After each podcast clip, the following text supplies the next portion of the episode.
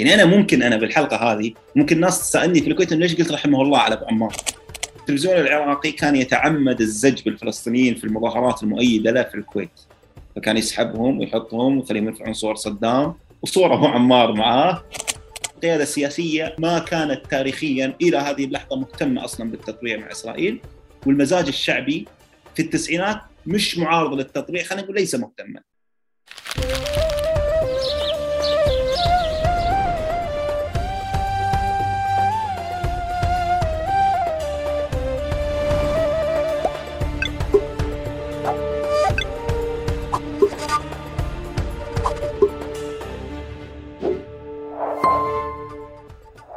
مرحبا واهلا وسهلا فيكم في حلقة جديدة من بودكاست تقارب. آه، ضيفنا اليوم العزيز خالد آه، تركي وهو أول ضيف عربي.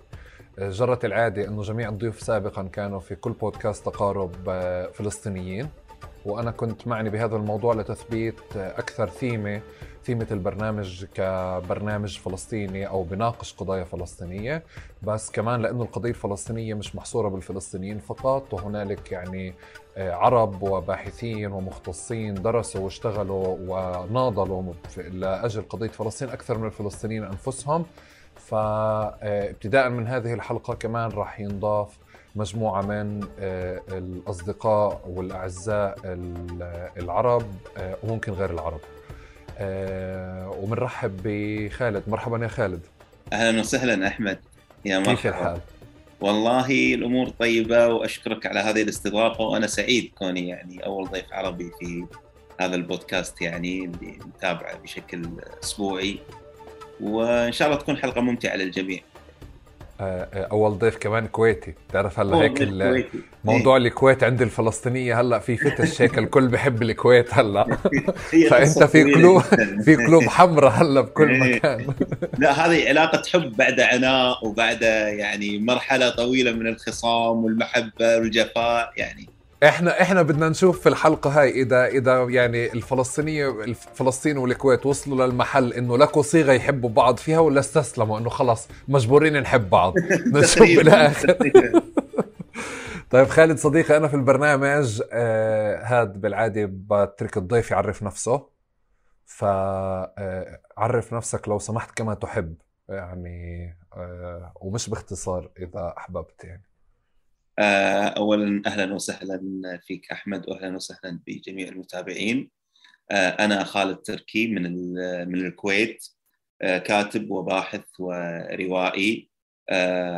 صدرت لي رواية اللي هي ثلاثة من الشمال. وكذلك أدرس الماجستير في العلوم السياسية والعلاقات الدولية في معهد الدوحة للدراسات العليا ولدت عام 1995 في الكويت طبعا. ويعني إحنا في الكويت ما نقول والله وين أنا وين من الكويت يعني الكويت هي دولة مدينة فالكويت من الكويت. آه لكن آه ولدت عام 1995 تخرجت من جامعة الكويت في كلية الدراسات الإسلامية. وبعدها درست ولا زلت أدرس آه العلوم السياسية آه في معهد الدوحة. التخصص الدقيق في العلوم السياسية متعلق بالبرلمان الكويتي وبالسياسة الكويتية. وأكتب وأبحث في مسائل العلاقات الكويتية الخارجية، العلاقات الكويتية بمحيطها الإقليمي يعني، وكذلك في مسألة تاريخ الحراك السياسي في الكويت، في مسألة الظواهر الاجتماعية والسياسية في دولة الكويت الحديثة يعني من 1961 من الاستقلال إلى اليوم، هذا هو مجال اشتغالي الرئيسي يعني. يعطيك ألف عافية، طيب سؤال السؤال الثاني أو الشق الثاني من سؤال التعريف كيف بتحبش الناس تعرفك يا أخي؟ كيف تحب كيف أحب الناس تعرفني يعني؟ كيف ما بتحب. آه كيف ما تحب تعرفني إنه والله يعني آه كيف أقول؟ يعني اللي تحصرك في مجال في مجال بحثي واحد. يعني مثلا الناس اللي تحصرك والله إنه خالد هو الباحث في مجال العلوم السياسية. خالد هو الباحث في أو خالد هو الروائي والأديب فقط. خالد هو الصحفي. أنا كذلك عملت كصحفي فترة طويلة. كذلك اللي تحصرك في بقعة جغرافية معينة هذه إشكالية كبيرة يعني خالد اللي ككويتي أو داخل الكويت خالد كاللي منتمي لفئة اجتماعية معينة داخل الكويت أو اللي تحصرك في خلينا نقول في مذهب أو في دين معين. اللي يعني الفكرة الأساسية إنه دائما الهوية ودائما المهنة ودائما الاهتمامات البحثية لها تقاطعات كبيرة ولها تفرعات كبيرة. اللي يحصرك في مجال واحد يعني أو في مهنة واحدة أو في طريقة واحدة للرؤية دائما يبخس اشيائك الاخرى يعني هذه هذه الإشكالية اللي يعني اللي ما أحبها في في التعريفات. وأعتقد أنا كل كل الناس ما تحبها يعني. لا كل الناس ما بتحبها بس بظن من بلد لبلد بيختلف حسب قديش يعني آه، آه، مستوى الفرز ومستوى الهويات ومستوى الجماعات ومستوى التمييز. بدي أسألك كمان شغلة هلأ عشان إحنا قبل ما ندخل نحلل فلسطين والكويت ونلاقي النقاط. آه، انت طلعت في من بيت بكيف يعني حواراتنا السابقة هلا بدنا نبلش شوي إنه أنت مش صار في حادثة أظن اللي ميزت خلتك تميز فلسطين أو تتعرف على فلسطين. بمعنى آه، أظن وصححني إذا أنا غلطان أنت مشيت بمسار آه، يعني عائلي أو أسري اللي فلسطين حاضرة عندهم تمام؟ فبحب أعرف عنه أكثر وبحب أعرف كمان يعني نجرب هيك ننكش أنا وياك ننعش ذاكرتك. إمتى الحادثة أو الحدث سواء بفلسطين أو بالكويت اللي خلاك تاخذ أول موقف من في في القضية الفلسطينية؟ أو تشعر إنه هذا هذه القضية بتعنيك آه، بتفكيرك وهيك؟ شوف هو الموضوع لازم يروح لسياق عائلي يعني تمام؟ تعال نبلش يعني بالعيلة. اي لازم تبلش بالعيلة يعني ما تبلش أنا يعني أنا ولدت يعني لعائلة لها انتماءات قومية عربية أه، تحب عبد الناصر أه، تحلم باعاده الوحدة العربية أه، تتكلم عن الوحدة اللي صارت بين مصر وسوريا كشيء يعني شيء مقدس وشيء عظيم يجب أن لا ينتهي. آه، يعني أنا جدي آه، رحمه الله كان ضابط في في الشرطة الكويتية وكان قومي عربي متعصب. يعني أنا ما رأيت أحد في الدنيا تقريبا مثل عصبيته يعني كان يعني كانت القومية بالنسبة له مثل دين يعني أو خلينا نقول قبيلة أو جماعة أو عصابة شيء متخيل يؤمن فيه إيمان تام وقاطع كأنه دين يعني. فولدت في هذا الجو القومي لكن جدي تعرض للسجن في عام 91 92 بسبب موقفه من الغزو العراقي آنذاك يعني هو اتهم بأنه لم يكن آه، محاربا كفاية في الغزو العراقي. هو وقع على شيء اسمه عدم التعهد. عدم التعهد يعني إخلاء صفتك العسكرية وتحولك إلى مدني في الكويت. لكن بسبب حساسية وضعه وبسبب منصبه العسكري بالتالي عوقب على على هذا على هذا الموضوع. على كل ف يعني هذا من جهة الأعمام، من جهة الأخوال أخوالي كانوا من من يعني من الجماعات الإسلامية في الكويت المهتمة بموضوع فلسطين وكان موضوع فلسطين حاضر بقوة. ومسألة يعني حتى عندنا في الكويت مجلة المجتمع وهي مجلة معروفة جدا كانت مهتمة بتغطية أخبار الانتفاضة الثانية تحديدا يعني أنا أذكر 2001 2002 والمهرجانات اللي كانت تحدث في موضوع الأقصى وغير الأقصى ويعني بشكل عام الأحداث اللي حدثت في فلسطين منها اغتيال محمد الدرة، منها اقتحام شارون للمسجد الأقصى وغيرها. هذه الأجواء بالضبط اللي أنا نميت فيها، لكن هذا السياق هذا المسار الشخصي يجب أن لا ينفك عن المسار العام. المسار العام إنه في الكويت كان في جو مؤيد وداعم بشكل كبير للقضية الفلسطينية في الستينيات والسبعينيات والثمانينات كما تعرف يعني أحمد ويعرف المشاهدون إن يعني حركة فتح كيانها التنظيمي وغيره كان يعني كان موجود في الكويت. أبو عمار كان موجود في الكويت. جزء كبير من قيادات فتح كان موجود في الكويت. كذلك جزء من قيادات حماس يعني أنا أذكر خالد مشعل كان موجود في الكويت يعني درس في مدارس الكويت ثم تخرج في جامعة الكويت. أظن عزة الرشق كان موجود في الكويت وتخرج من جامعة الكويت وعدد آخر من قيادات حماس. وكان في جالية كبيرة جدا في الكويت راح نذكرها فيما بعد أعتقد يعني اللي هي الجالية الفلسطينية. كانت أكبر جالية موجودة في الكويت وكانت يعني عددها كان يوازي عدد الكويتيين ذاك الوقت اللي هو 400 ألف. اي يعني تقريبا عدد الكويتيين ذاك الوقت 400 ألف. عدد الفلسطينيين 400 ألف وفي أحياء خاصة بالفلسطينيين دائما يتذكرون الفلسطينيين اللي هي حولي والسالمية. وف يعني ولا زالت تحتفظ طابعها الفلسطيني المعماري حتى بعد خروج الفلسطينيين. طابع فلسطيني معماري. ما أقدر أسميه طابع بس إنه يعني أنا زرت عمان مثلا. يعني حولي نفس عمان بس إنه بحولي الجو يكون فيها حار أكثر و... وزحمة أكثر. والله عمان زحمة. فيعني إيه نفس الطريقة. يعني حتى لما لاحظ بنيان رام الله وطريقة هذا نفس ال... نفس الأجواء نفس ال... نفس اللمسة لا تزال موجودة. يعني هذا بعد خروج أغلب الفلسطينيين ب 30 سنة. الشاهد من الموضوع إنه بهذا هذا المسار العام إنه بعد التسعين صار في drop تقريبا في في الاهتمام بالقضية الفلسطينية وصار متعلق الاهتمام بالقضية الفلسطينية بالقوميين والإسلاميين. اللي هم عمامي وخوالي داخل okay. داخل الكويت. فهذا هذا الحدث يعني ما في حدث معين بالضبط إنه شكل وعي للقضية الفلسطينية، أنا من ولدت والقضية الفلسطينية حاضرة وموجودة بشكل يومي سواء بالبوسترات اللي كانت توزعها المجلات والفعاليات هذه بأعداد مجلات المجتمع بالأخبار بالحديث عن بالأناشيد، الأناشيد كانت عامل حاسم وحاشد كبير يعني في في في التحشيد وكذا. فكنا لما نروح مراكز الشباب والملاعب الكرة يعني وكذا كانت يعني تتبع مراكز إسلامية وكذا منها جمعية الإصلاح. كان حضور يعني كانوا بيعملوا دورة دورة الأقصى لكرة القدم مثلا. حتى أن الشركة اللي تملكها الجمعية هذه لألعاب الأتاري وال video games وكذا اسمها شركة الأقصى. يعني أذكر أنه تلعب تجي تلعب بلاي ستيشن في مكان اسمه شركة الأقصى ولا تزال موجودة أعتقد. فإنه كان في كان في كانت حاضرة بشكل يومي عندنا. أخبار الانتفاضة الثانية أنا أذكر كانت موجودة بشكل يومي. المهرجانات والفعاليات كانت تقام بشكل شهري في اللي يسمونه مهرجانات أطباق الخير مع أطباق الخير. أنا أذكر وأنا صغير كنت أروح مع أمي.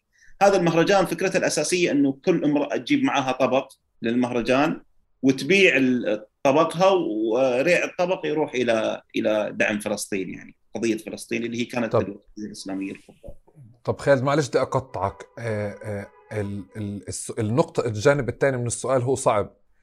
آه، صعب على الفلسطينيين وصعب بالعادة حتى على أصدقائنا يعني غير الفلسطينيين. بس دائما حتى على مستوى فلسطين بمعنى الفلسطيني كمان بنولد بلاقي كل شيء حواليه بيحكي فلسطين. فإذا أنت بتسأله أنت عرفت فلسطين رح يجاوب جواب مثل اللي انت بتجاوبه. بالمناسبة يعني آه، آه، نفس النشأة اللي انت بتحكي عنها هي نشأة ناس كثيره موجودة بفلسطين. بس دائما في حادثة في خبر في تفصيلة في شيء اللي حول الإشي لقضية شخصية. بمعنى إنه انت آه، صار في عندك شيء مشهد هزك أو صار في ذكرى ما فعليا حاضرة. هلأ ممكن ما يكون بس بحاول أنكش قدر الإمكان مع كل ضيف لأوصل لهيك شيء. يعني بمعنى في في أول وممكن يكون أول مش بالضرورة شيء واحد بس أول شيء خطر لك اللي هو عمل لك هذه الهزة آه، اللي نقلت فلسطين بوعيك من مجرد شيء على مستوى الأخوال والأعمام واللي هو إنه المتعارف عليه إنك أنت تكون يعني مؤيد وبتحب فلسطين وكذا لمكان تاني شوي. طيب خليني أقول لك شغلة. آه، وأنت قاعد تتكلم أنا قاعد أفكر فقسمتها في مخي إلى ثلاث أقسام أو ثلاث مراحل. تمام؟ أنا على فكرة أحب تقسيم الأشياء التجديد. أنا أنا أنا أنا بنجنن الباحثين لأجل هيك تفضل. هذا هذا شغل بحثي. المهم آه، في مرحلة الطفولة قولا واحدا آه، اغتيال محمد الدراء. يعني كان موضوع استشهاده كان يعني كان المشهد صادم.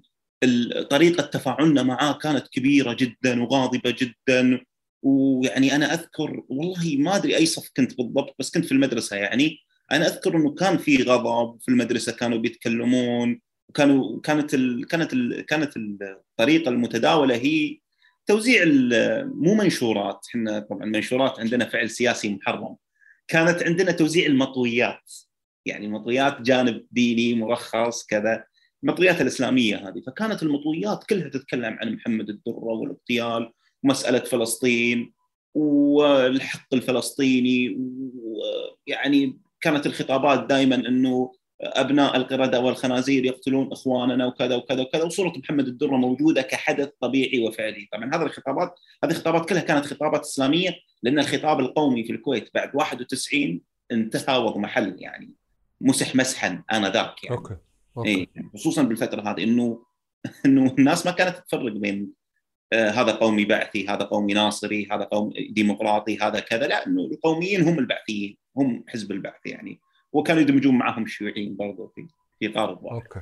الشاهد من الموضوع إنه في مرحلة الطفولة كان اغتيال محمد الدراء والانتفاضة الثانية عموما يعني كان ال كان ال كان المشهد جدا جدا صادم لنا يعني وكان التفاعل معاه رهيب جدا خصوصا من الجماعات الإسلامية اللي حملت لواء قضية فلسطين آنذاك يعني وعلى رأسها الاخوان المسلمين الجماعة السلفية وحزب التحرير والجماعات الأخرى. بمرحلة خلينا نقول المراهقة أو مرحلة الشباب هي حرب غزة. أنا أذكر يعني ما أنسى المشهد هذا هي هو القصف اللي صار على أظن على 2008 2008 الحرب غزة الأولى لكن مشهد معين مش اللي هو قصف المدرسة أعتقد مدرسة الشرطة أو شيء من هذا كلية الشرطة. التخريج لما... آه. إيه؟ لما كانت أنا... الجثث مرمية بالشارع. أنا أذكر هذا المشهد وكان مشهد صادم. ومن المواقف اللي يعني اللي ما أنساها يعني وبدايه بداية تشكل الوعي حول الانحيازات السياسية إنه خالي هو إسلامي عتيد ودخل غزة يمكن ست أو سبع مرات يعني واحد من يعني من داعمي القضية الفلسطينية في الكويت ودائما يتحرك ويروح يجمع تبرعات وغيره. وخالي جميل السبع الله يشفيه يعني مصاب بالسرطان. فخالي دخل علي وأنا أتابع قناة آه، أقول اسامي القنوات عادي ولا؟ آه براحتك آه، أنت يعني أنت إذا بصير عليك شيء بصير عليك شيء بالكويت؟ أنا ما حدا بطولني. أنا أتابع قناة العربية. أوكي. أذكر إنه زفني وقال هذه قناة منحازة وأنت شلون تتابع؟ أفتح على الجزيرة يلا. وأجبرني إني أفتح على الجزيرة أنا ذاك يعني. فقعد يشرح إنه هذه قناة يعني كذا وكذا وكذا. كان وقتها آه، يعني بدايات معرفتنا بمسألة والله هي اتفاق مكة خلاف حماس فتح اللي صار آنذاك وخالي كان جدا متورط بالموضوع يعني جدا متفاعل مع الموضوع جدا آه، يحضر الموضوع هذا في نقاشاته ويحضر في تفاعله كذا. هذا الوعي الثاني اللي في مرحلة الشباب مهم لأن بداية اشتباكي مع الناس اللي آه إنه القضية الفلسطينيه من صغير هي قضية حق قضية وجود ولا يمكن أن أحد يعارضها.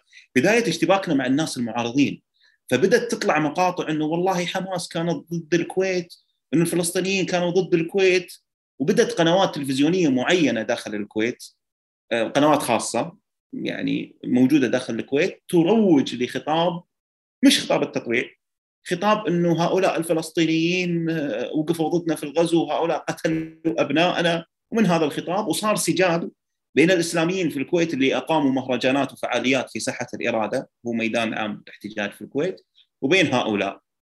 وحتى أذكر إنه يعني آه، صار سجال داخل الكويت إنه كيف النواب آه، خلينا نقول يهاجمون السلطة الفلسطينية، النواب الإسلاميين يهاجمون السلطة الفلسطينية، يعني شوف شوف الصراع اللي صار بين حماس وفتح آنذاك كيف انجر إلى داخل الكويت. إنه موقف الدولة الرسمي مع السلطة الفلسطينية كيف تهاجمونها وكذا.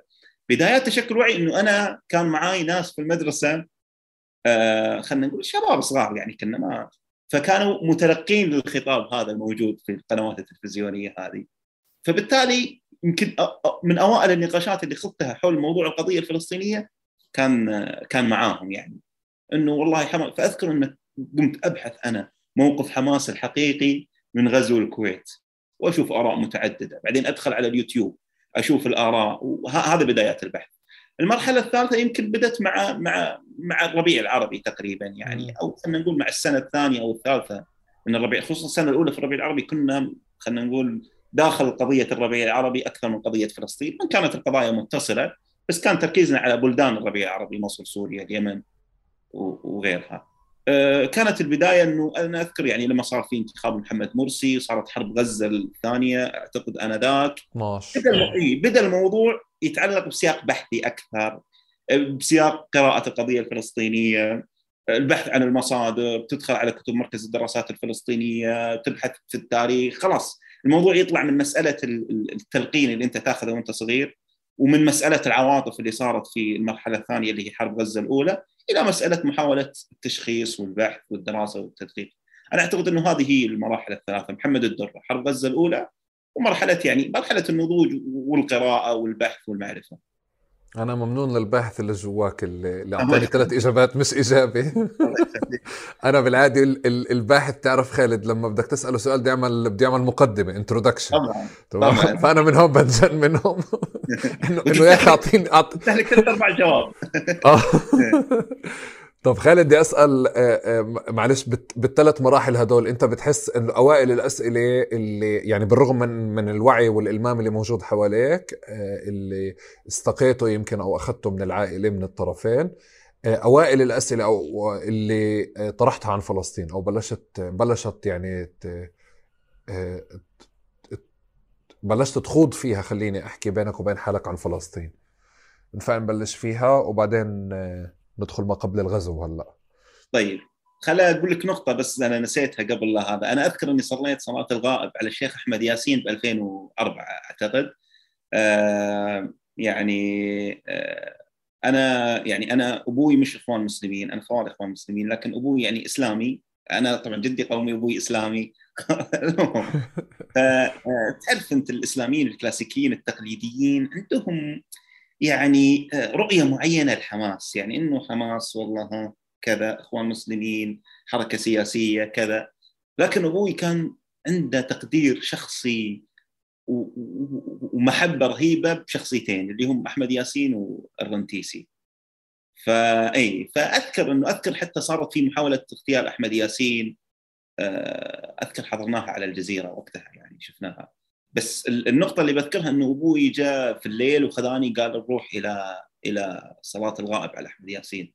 لما رحنا هناك اللي صلى صلاة الغائب أو قام وهتف أنا ما أذكر بالضبط ما صلى أو قام كنت صغير يعني ذاك الوقت هو آه الشيخ أحمد القطان الله يرحمه والشيخ أحمد القطان آه توفي ليلة أمس يعني يعني وهذا الشخص يعني له أدوار تاريخية وكبيرة جدا فيما يخص القضية الفلسطينية في الكويت. كان عنده إي منبر الدفاع عن عن المسجد الأقصى يعني في الكويت في الثمانينات كان مخصص منبره للدفاع عن المسجد الأقصى والدفاع عن القضايا العامة، طبعا القضايا العامة هي القضايا خلينا نقول الإنسانية واللي تهم جماعة الاخوان المسلمين فلا ينتمي لجماعة الاخوان المسلمين. يعني يعني إنه هو في الكويت سنة 82 تكلم عن مجزرة حماة. وهذه المجزرة في الكويت أنا ذاك يعني كيف تتكلم عنها وصارت جدل ولازم يمنع من اختاره وكذا. الشاهد من الموضوع فقام أنا أذكر إنه أحمد القطان قام وهتف آه، هتاف أنا ما أذكره بس إنه في لا مؤتمر لا مؤتمر كذا كذا الحجر. آه، فهذه من المشاهد اللي اللي ما أنساها يعني صلاة الغائب وكان حضور حاشد وكبير وكانت فعالية ضخمة في الكويت انذاك يعني. بالنسبة لسؤال لسؤالك هذه هذه مقدمة اللي نسيتها أنا لازم أنا أنا أنا هسه بدي بدي أنا وياك بدنا مش عارف كيف هلا بده يغادرني سؤال الهتاف لا مؤتمر لا مؤتمر شيء فعليا كلمتين بعدين الحجر. إيه. هلا هذا كيف بده يطلع ب... لازم نتذكره بس يلا تفضل. لازم نتذكره. اي هو موجود بس أنا ما المهم. هلا هلا بنطلعه إيه. آه، بالنسبة لمسألة آه، أول الأسئلة المتعلقة بفلسطين. أول الأسئلة المتعلقة بفلسطين من وجهة عندي أنا شخصيا يعني مش سؤال أنه كيف العالم سمح ل آه، لليهود أنهم يأخذون أرض فلسطين وكيف أنه صدر وعد بلفور وكذا. هذه أشياء درسناها في المدرسة يعني. يعني هذه أشياء اعتيادية وكذا. ما ما ما, دار السؤال. السؤال اللي دار هو سؤال دقيق جدا يعني. وأنا أعتقد أنه سؤال فلسطيني جدا. اللي هو إنه طيب ليش أمير الحسيني ما اخذ دولة؟ آه إيش كان تصور القادة آنذاك؟ آه لماذا خسر خسر جي لماذا خسر جيش الإنقاذ ولماذا انسحبت الجيوش العربية؟ كيف يعني هو سؤال متعلق من داخل فلسطين ومن داخل الهوية العربية، مش سؤال إنه لماذا العالم سمح بهذا؟ بل لماذا نحن خسرنا الحرب؟ ولماذا كانت خياراتنا السياسية خاطئة تبين أنها خاطئة بعد مرور سنوات يعني ولماذا أمين الحسيني ما انتصر في هذه الحرب ولماذا ما حس إنه يعني إحنا في بداياتنا إنه والله كان في إمكانية إنه تصير في دولتين فبالتالي إنه أمين الحسيني كان يفترض. أنا أذكر إنه هذا أول سؤال يعني أول سؤال اشتغلت عليه وبحثت عليه ودرسته يعني أنا ذا. هذا هو السؤال يعني متعلق بمسألة لماذا وكيف يعني آه، خسرنا. وعاد جت الأسئلة الأخرى مسألة اللاجئين مسألة تشكل الهوية الفلسطينية. يعني أنا قرأت فيه خصوصا كتاب الدكتور شفيق غبر الله يرحمه. يعني كتاب عن عن تشكل الهوية الفلسطينية في الكويت بس بشكل عام تكلم عنه بسياق ما بعد 48 فكانت هذه أول الأسئلة. طيب آه، آه، آه، بنفع إحنا ناخذ أنا وياك الغزو كمرحلة مفصلية أولى؟ طبعا. ما قبل الغزو. ما بين ما قبل ما بين فلسطين. في أي. في مرحلة بتفكر مف يعني مفصلية كمان ما قبل؟ لازم نحط مقدمة إحنا. لا لا رح نحط مقدمة رح نحكي بس بقصد آه، آه، بنفع نحط نبني المرحلة عشان نحكي ما قبلها. لا لا لا لا مرحلة مفصلية الغزو.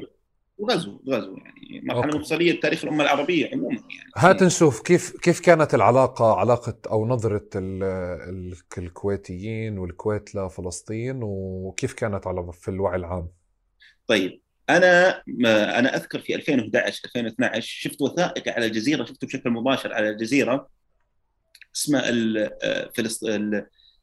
فلسطينيو الكويت تحت المجهر أو كذا. يتكلم عن قصة فلسطينيين الكويت. وشفته بشكل مباشر وناسية يعني من فترة. لما كلمتني أنت رحت شفت الوثائقي مرة ثانية. حضرت أتكلم مرة ثانية وحتى ارسلته للأصدقاء وكذا وهذا. ف يعني إنه وشفت برضو شهادة لأحد الفلسطينيين أظن من بيت حتو يتكلم عن كيف إنه كان موجود في الكويت قبل 91 يعني هذا بالنسبة للشهادات. خليني أقول لك الناس اللي قالت لي كلام واللي عاشت فترة ما قبل الغزو وكذا. بالنسبة للشهادات هذه ناس موجودة برا. يعني أنا الشهادات اللي عندي من ناس موجودة داخل أو من ناس بيني وبينها التقاء يعني شفتها في في إسطنبول في عمان فممكن تجاملني يعني. بس أنا أكلمك عن إيه. في في إجماع إنه كان في كانت كانت العلاقات جدا كويسة بين الناس. كان المجتمع الفلسطيني الموجود في الكويت اللي بدأ وجوده في الكويت من الثلاثينيات وهذه نقطة مهمة. الوجود الفلسطيني في الكويت بدأ قبل النكبه قبل النكبة. الوجود بدأ عن طريق إنه الكويت كانت وقتها تبي تعدل أو تبي تطور نظامها التعليمي، كان نظام تعليمي يعني لسه بادي في بداياته، فأرسل الشيخ أحمد الجابر أمير الكويت انذاك رسالة إلى الحاج أمين الحسيني. قال له إحنا نبي مدرسين آه، من من فلسطين، فأرسل امين الحسيني أعتقد ثمان أو تسع مدرسين. أعتقد ثمان مدرسين، أرسل له ثمان مدرسين إلى الكويت، وكان كان هؤلاء المدرسين رواتبهم بالمناصفة. بين المؤسسة اللي كان قائم عليها الحسيني اللي أعتقد هي الوكالة الإسلامية أو شيء من هذا القبيل وبين حكومة الكويت. كانت الرواتب بالمناسبه إي هذه في الثلاثينيات. لما وصلوا للكويت بعض المدرسين الفلسطينيين جلس في الكويت. ومنهم أحمد شهاب الدين اللي هو ابنه عدنان شهاب الدين آه، ممثل الكويت السابق في أوبك وحفيده أحمد شهاب الدين المراسل المعروف مراسل الجزيرة في نيويورك. ومنهم من آه، عاد إلى فلسطين، إيش الموضوع إنه هذا أول وجود فلسطيني، بعد ال 48 بدأ الوجود الفلسطيني يزيد في الكويت وبدأوا يدخلون الكويت بشكل مستمر، كان من المو... كان من اللي وصل في الخمسينات آه، غسان كنفاني أبو عمار ياسر عرفات وغيرهم.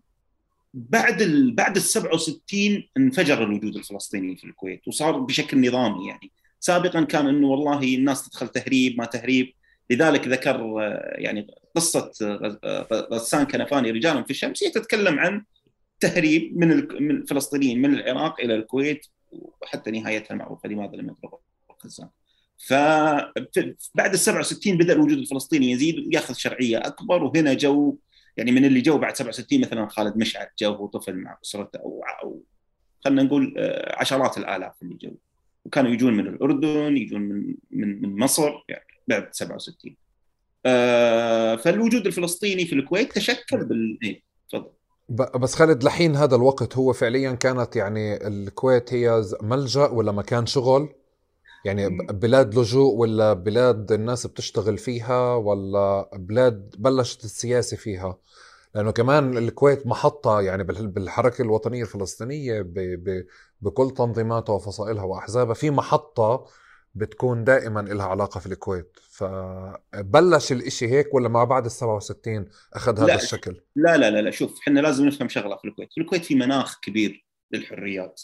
المناخ هذا تم خلينا نقول تقعيده ويعني وضع أسس له بعد دستور 62 تمام؟ يعني إنه الناس الموجودة في الخمسينات ما كانت رايحة لدولة مستقلة. كانت رايحة لدولة تحت تحت الحماية البريطانية. فتعرف البريطاني والبريطانيين كانوا يضيقون بشكل كبير على أي نشاط سياسي سواء فلسطيني أو كويتي أو غيره. تعرف البريطانيين يعني سوالفهم. فبالتالي إنه بعد استقلال الدولة 61 آه، ووضع الدستور 62 والروح القومية الكبيرة صار في مساحة لكل التيارات السياسية من كل الدول إنها تتفاعل وتتشكل في الكويت. يعني في الستينات كانوا جماعة حزب الدعوة ما حزب الدعوة والمجلس يعني قبل تشكيل المجلس الأعلى الشيعي في العراق اللي هو الحكيم الآن وكذا كانوا موجودين في الكويت وكانوا يشكلون أنفسهم وينظمون أنفسهم. وكذلك الفلسطينيين. لكن أنت تعرف إنه يعني بالنهاية آه، الكويت ليست دولة طوق ليست محيطة بفلسطين. ما في خطر أمني على وجود في وجود الفلسطينيين في الكويت فبالتالي إنه وجودهم كان مريح بالنسبة للحكومة مريح بالنسبة للفلسطينيين والناس كانت من قبلتهم مش متقبلتهم يعني الناس كانت تشعر انها إنها جزء من من من نسيجهم وبالتالي هناك قضية واحدة حتى الناس كانت تشعر إنها مقصرة آه، معهم. فصارت يعني صارت التشكل صار طبيعي لا هو بدفع حكومي ولا هو والله تقول بإملاءات خارجية أو كذا أو كذا وكذا. كان في دعم حكومي بس دعم للقضية الفلسطينية مش دعم للتيارات اللي كانت تتشكل آنذاك. طبعا تشكلت أنا أذكر اني قرات تشكلت أندية كتاب وتشكل يعني للفلسطينيين وكذا ثم تشكلت آه، فتح يعني. فاللي حصل أنه صار في صار في هجرة كبيرة بالستينات والسبعينات إلى منتصف الثمانينات. في منتصف الثمانينات حصل أنه نمى عدد الفلسطينيين بشكل كبير في الكويت وعدد المواطنين كان يزيد. والتحديات الاقتصادية بدأت تظهر آنذاك انخفاض أسعار النفط وقتها. وتحديات سياسية في الكويت. حل مجلس الأمة حل غير دستوري في الثمانين في منتصف الثمانينات 85 86 شبح الحرب العراقية الإيرانية. فكانت في مشاكل. بدت بعض الحزازيات لتصير بعض الحزازيات تصير من من مسألة إيش؟ إنه والله ما جددوا المجموعة من الفلسطينيين آه، لياسن السيا لياسن القيادة يعني رخص القيادة. إنه والله آه، ما وظفوا عدد معين من الفلسطينيين في الدولة هذه السنة. يعني الله يعيد هذه الحزازيات اللي هي البسيطة والأمور العادية وكذا. لكن الوجود الفلسطيني كان موجود يعني. اللي حصل مع الحساسيات إيش بتقصد؟ إنه الفلسطينيين كان عندهم حساسيات إنهم ما وظفوا عدد من الفلسطينيين بال... بدأت الدولة يقع عليها. الفلسطينيين في الكويت ما عادت نفس قبل. الأمور تعرف أنت اختلفت وكذا. يعني لا بس بدي بدي أجرب أمسك بس عشان العلاقة بتعرف؟ عشان نوصل للحب الكبير اللي موجود اليوم أو اللي إحنا فاهمينه. بدي أشوف هاي العلاقة كيف عن جد تشكلت. بمعنى الفلسطينيين كانوا واصلين لمحل إنهم آه، آه، آه، بيعتبوا أو بيحتجوا على فكرة إنه الحكومة ما أخذت العدد يعني عم تأخذ عدد قليل من الفلسطينيين بس. هيك. وإنه إحنا لنا حق في هذا المكان. أي إنه إنه ما صار لنا وجود كالسابق. طيب ما إحنا موجودين في المكان هذا من 30 و40 سنة. والفلسطينيين في الكويت يعني هذا بإجماع الباحثين في في في مسألة آه، الوجود الفلسطيني في الكويت ما كانوا يتصورون بلد آخر غير الكويت. فبالتالي حتى إنه الدكتور شفيق الغبرة والدكتور غانم النجار يشيرون في كتاباتهم على الموضوع هذا إلى أنه معدل صرف الفلسطيني كان يوازي معدل صرف الكويتي، يعني أنا ككويتي موجود في الكويت أصرف في الكويت لأنه هذا بلدي ما راح أطلع منه أنا في النهاية. خلينا نقول الوافدين أو المهاجرين من جنسيات أخرى اللي جايين للعمل في الكويت فقط آه، صرفهم يكون أقل بمعنى أنه لازم يحوش يشتغل حتى يبني بيت في بلده وهذا هدفه الأساسي. الموضوع مع الفلسطينيين كان معاكس، كان مستوى الاستهلاك عندهم يوازي مستوى الاستهلاك عند الكويتيين لأنه ما كانوا يشوفون بلد آخر وذاك الوقت فيما يبدو من كتابات الدكتور شفيق الغبرم فيما يبدو من الشهادات الموجودة. وأنا أيضا سألت ناس يعني أنا سألت شخص كان مقيم مولود في الكويت هو والله بمنتصف الستينات واضطر إنه يطلع إلى الأردن ومن الأردن راح إلى أمريكا ثم الآن في إسطنبول. قابلته في إسطنبول. يكلمني يقول لي إنه آه إنه ما كان متص... هو عنده جنسية أردنية بس ما كان متصور الأردن يعني كبلده يعني. ننزل في الصيف يقول بس عشان نشوف أقربائنا وكذا. فبالتالي إنه الناس كانت يعني إحنا نقول في الكويت هاقيه يعني متأملة كثير في في البلد وبالتالي عايشة ومخاوفها والحزازيات اللي فيها هي حزازيات متعلقة بشخص حيبقى للأبد. داخل فلسطين داخل الكويت إلى أن تتحرر فلسطين. هذا كان التصور اللي اللي عند الناس. لذلك تلقى تفاعلهم أكثر من الجنسيات الأخرى في الكويت. يعني إنه المجتمع الفلسطيني في الكويت متفاعل مع المجتمع الكويتي متفاعل مع الأغاني متفاعل مع الأندية الرياضية متفاعل مع الجو العام داخل في كل النشاطات الموجودين فيها الكويتيين بشكل أكبر بكثير من أي جنسية أخرى. فهذه هذه هنا هنا بدأت الأمور لكن بالنهاية هي إيش؟ خلينا نقول هي مطالبات معيشية فقط. يعني إنه لازم نحسن وضعنا طيب كذا كذا كذا. فقط هذا الموضوع. إلى أن جاءت اللحظة اللحظة القاسمه بتفكر أنت كم سنة ما قبل اللحظة القاسمة؟ آه، كان كان يعني كم سنة نما هذا الشعور عند الفلسطينيين؟ بمعنى إنه إحنا بتم الانتقاص من حقنا بتم الانتقاص من من معيشتنا في البلد وهيك. بنحكي على كم سنة؟ منتصف الثمانينات يعني أربع خمس سنوات. هذا هذا أرب. هذا لأنه في الكويت منتصف الثمانينات تحديدا لما صار في انخفاض أسعار النفط الدولة بدأت سياسات تقشفية أكثر. يعني فتعرف انت السياسات التقشفية تبدأ في الكويت عند ال عند ال عند الوافدين يعني ثم إلى أن تصل إلى المواطنين. فبدأ بدأت المسألة هذه مسألة تقييم يعني إحنا بنحكي إحنا بنحكي منتصف الثمانينات بلش يصير في آه، فلسطيني وكويتي. بلش في الفلسطينيين ماخذين كذا وإحنا ناقصنا أو زايدنا أو بدنا أكثر أو لازمهم أقل أو هيك أو ماخذين حقوقنا. يعني بلش هذا بدايات النقاش. خليني أحكي هيك. نعم هو طبعا الفلسطيني والكويتي موجودة من البداية يعني كوضع قانوني وكهويه قانونية لكن المميزات بدأت تنقص شوية. هذا مش هذا مش مش بحكي على مميزات بس بحكي على مستوى نقاش عام. يعني بمعنى إنه شكل العلاقة ديناميكيات العلاقة بين بين الناس آه، الزملاء بالعمل الزملاء في الدراسة العائلات والصداقات الجيران. بمعنى إنه بقدر أتخيل شو معنى إنه دول تبلش تعمل إجراءات مثلا فرضا في تركيا على السوريين. فكل ما نمت الإجراءات أكثر كل ما أثارت قصة مع فارق التشبيه. بس بقصد إنه ك طيب خلينا نقول شغلة. اولا مش لهذه الدرجة. ثانيا الموضوع كان متعلق بحسب ما يقول الغبرة والنجار بحالة تململ خلينا نقول. إنه طيب ليش كذا؟ يعني يعني مش المو... ما الهجرة الفلسطينية أو الدخول الفلسطيني في الكويت استمر يعني موجود.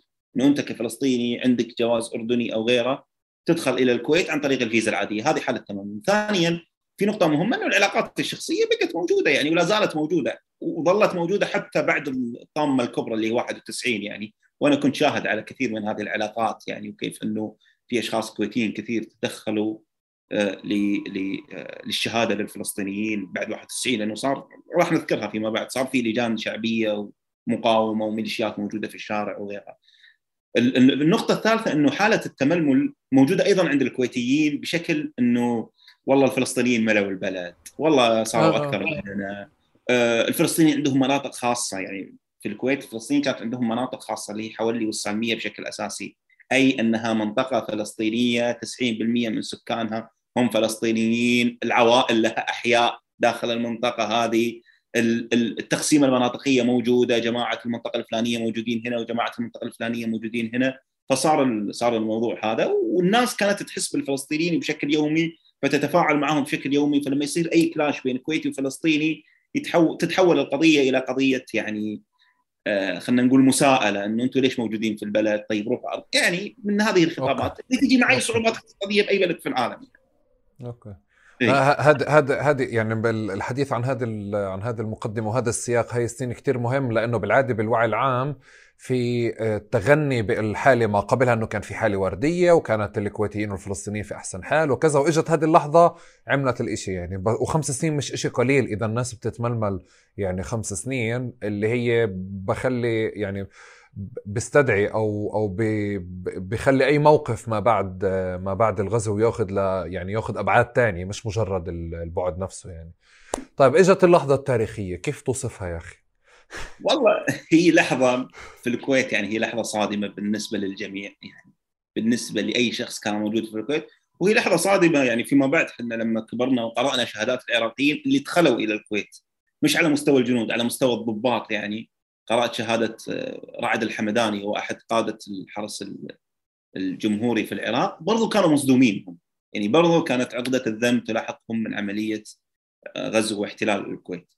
اللي حصل يعني بغض النظر عن التفاصيل المتعلقة بالدخول والقتل واللي صار وكذا اللي حصل إنه الفلسطينيين في الكويت آه، كانوا مصدومين وأكثر ناس صدموا أكثر من الكويتيين أنفسهم لأن الكويت الحق بالنسبة له واضح هذه أرضي تم احتلالها وتم غزوها بناء على دعاوى تاريخية كاذبة وأنا الكويت اللي وقفت آه، سبع سنوات ثمان سنوات مع صدام في حرب ضد إيران تم الغدر فيني وتم يعني تم غزو أرضي والكويت دفعت ثمن غالي لوقوفها ضد إيران. يعني تم محاولة اغتيال الأمير في الثمانينات، عمليات تفجيرات المقاهي الشعبية، تفجيرات السفارات، يعني في كويتيين في أطفال كويتيين مش حتى مش خلينا نقول والله ذكور أو إناث بالغين كذا، أنا أقول لك في أطفال كويتيين قتلوا في تفجيرات المقاهي الشعبية في الكويت بسبب موقف الكويت الداعم لصدام حسين ضد إيران. واللي عمل التفجيرات هي أحزاب مواليه لإيران تيارات مواليه اللي حصل الفلسطينيين الموضوع بالنسبة لهم ملتبس. ملتبس ليش؟ لأنه أنت عندك صدام يتغنى بفلسطين وحامي البوابه الشرقية وراح أرمي 39 صاروخ واللي يكملهم ب 40 و... وسنمحي إسرائيل من الوجود وتعرف أنت خطابات صدام. وأنت عندك موقف أبو عمار. وهذا هو الموقف الكارثي اللي جر على الفلسطينيين في الكويت كارثة كبيرة يعني. وعندك مواقف الفصائل المتناحره ما أنت عندك أحمد جبريل الموجود في في سوريا. وأنت عندك جماعة حماس. وأنت عندك الجبهة الشعبية. وكان كان كان الموضوع ملتبس إلى درجة إنه الباحثين لما يجون يدرسون الحالة أنا قاعد أشتغل على كتاب ألفه كاتب كويتي. يتكلم عن فلاح المديرس اسمه؟ يتكلم مجمع الأدبيات الفلسطينية بما يتعلق بغزو الكويت من وجهة نظر كويتية. إنه في الكويت الكلام الموجود إنه شفيق الدكتور شفيق الغبر الله يرحمه كان منحاز للرواية الفلسطينية، كان يحاول يجمل موقف أبو عمار، فهذا جاي بالموقف الآخر، الموقف المباشر وهذا يعني هي رواية هو نفس الحوادث بس باستخدام اختلاف أدوات التحليل. الشاهد من الموضوع فانه حتى مع لما تجيب الأدبيات بعد 30 سنة تلقى الموقف متضارب. يعني إنه والله أبو عمار يصرح كذا، بعدين أبو يومين أبو عمار يصرح تصريح آخر. وجماعة فتح داخلها نفسها في تصريحات مختلفة. آه، طيب الجبهة الجبهة في أكثر من تصريح. حماس في أكثر من بيان. يعني حماس مصدر أكثر من بيان. بعضها يناقض بعض. فهذا بعد متى يعني؟ بعد 32 سنة من الغزو. بعد ما الأمور وضحت وكذا. اي فما بالك ذاك الوقت. وما بالك إنه ما في وسائل اتصال. أنا كفلسطيني موجود في الكويت إيش عرفني موقف أبو عمار إلا من صحيفة النداء العراقية اللي موجودة اللي اللي كانت يعني صحيفة النداء العراقية اللي اسسوها العراقيين لما احتلوا الكويت. هنا هنا يجي الالتباس. هنا تجي مسألة الإشاعة مسألة ولا تنسى مسألة خوف وترقب. وبالنهاية اللي غازينك مش يعني مش جيش سلام اللي غازينك الجيش العراقي اللي يعني تحت أمرة صدام ما كان يتورع عن فعل أي شيء يعني. هذه نقطة مهمة. الشاهد من الموضوع فانقسمت مواقف الفلسطينيين على أصح الأقوال يعني إلى أقسام آه، متعددة القسم الأول هو القسم اللي كان مؤيد للاحتلال وهذا القسم يعني عمل بمساندة العراقيين في مسائل الأمور يعني والله خلينا نقول مراقبه الأماكن التبليغ وغيرها وجزء من القسم هذا اللي الكويتيين يعني أخذوا عليه هي مسألة الحضور إلى أماكن العمل وإلى المدارس. الكويتيين أعلنوا عصيان شعبي عصيان مدني من بقي من الكويتيين من لم يخرج لأنه جزء كبير من الكويتيين خرج يعني إلى السعودية وإلى أماكن أخرى. فمن بقي من الكويتيين أعلن العصيان، رفضوا الامتثال لأوامر الحكومة العراقية بالذهاب للمدارس والذهاب لأماكن العمل وغيره وغيره. بعض الفلسطينيين يعني راحوا إلى أماكن العمل وراحوا إلى المدارس، لماذا ذهبوا إلى المدارس؟ تجي روايتهم إنه يعني إحنا الناس جايين يعني نعيش هذا اولا، ثانيا تم إجبارنا من قبل هذا. في نقطة مهمة إنه التلفزيون العراقي كان يتعمد الزج بالفلسطينيين في المظاهرات المؤيدة له في الكويت. فكان يسحبهم ويحطهم ويخليهم يرفعون صور صدام وصوره عمار معاه وموجودة حتى المقاطع في اليوتيوب ويجبرهم على الهتاف يعني وليس سرا إنه يعني الجيش العراقي إذا أجبر آه، شيء إذا أجبر شعبا على شيء فالشعب هذا ينفذ آه، منقادا لكن في جزء هذه النقطة المهمة. في جزء عمل مع الجيش العراقي ساهم في نقاط التفتيش ساهم في مسألة التبليغ على بعض المقاومين الكويتيين وبعض أفراد الجيش. هذه حقيقة تاريخية ما نستطيع تجاوزها.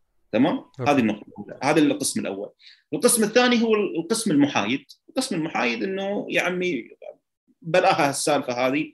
إحنا ما لنا شغل إحنا ناس جايين نعيش في هذه البلد فقط. وهذه الكويتيين برضو أخذوا عليه الموضوع هذا. إنه أنتم موجودين في الكويت من عقود يعني ثلاث عقود تقريبا وكذا وكذا وكيف كيف موقفكم هذا؟ موقف الحياد السلبي هذا بالنسبة للكويتيين كان خطيئه حتى على مستوى الدول يعني حتى الدول اللي امتنعت عن التصويت على قرار الجامعة العربية بدخول القوات الأمريكية القوات الدولية يعني قوات التحالف على رأس الولايات المتحدة الكويت ما نست لها هذه الخطيئة بين قوسين. القسم الثالث هو القسم اللي كان مع المقاومة الكويتية هذا قسم لا يستهان فيه برضو. واستشهد عدد من الفلسطينيين أو أعدمهم الجيش العراقي بسبب آه، عملهم مع المقاومة الكويتية وأساميهم موجودة ومحفوظة ولا تزال يعني. فإحنا نقول إنه في ثلاث أقسام لكن ما ما أنهى هذه التفاصيل وأعدم هذه التفاصيل هو موقف أبو عمار في الجامعة العربية. هذا اللي اللي أنهى كل شيء بالنسبة للكويت وموقف الكويت من أبو عم موقف أبو عمار بالنسبة للكويت كان موقف غريب يعني حاول يتأول سياسيا هو بس بالنهاية على مستوى من وجهة نظري أنا يعني على المستوى الأخلاقي كان موقف آه، سيء وعلى المستوى السياسي المصلحي جر كوارث يعني إحنا نعرفها يعني أوسلو وما بعدين بالنهاية انقطع الدعم الخليجي عن عن عن فتح. وموقف أبو وموقف الكويت تجاه أبو عمار كان موقف سياسي بمعنى إنه أنت وقفت ضدنا سياسيا إحنا لازم نوقف ضدك. وموقف شخصي الشيخ سعد واحد من اللي أنقذوا أبو عمار في أيلول الأسود وهذه رواية موجودة ومعروفة عند الفلسطينيين حتى إنه الرواية تقول بأنه البسه ألبسه العباء، طبعا العباء ما نعرف انه البشت يعني العربي ولا العباء العباهي، لكنه البسوا العباء وأخرجه في أيلول في أيلول الأسود. فبالتالي والشيخ سعد وقتها كان ولي العهد ورئيس الوزراء الحاكم الفعلي للبلد.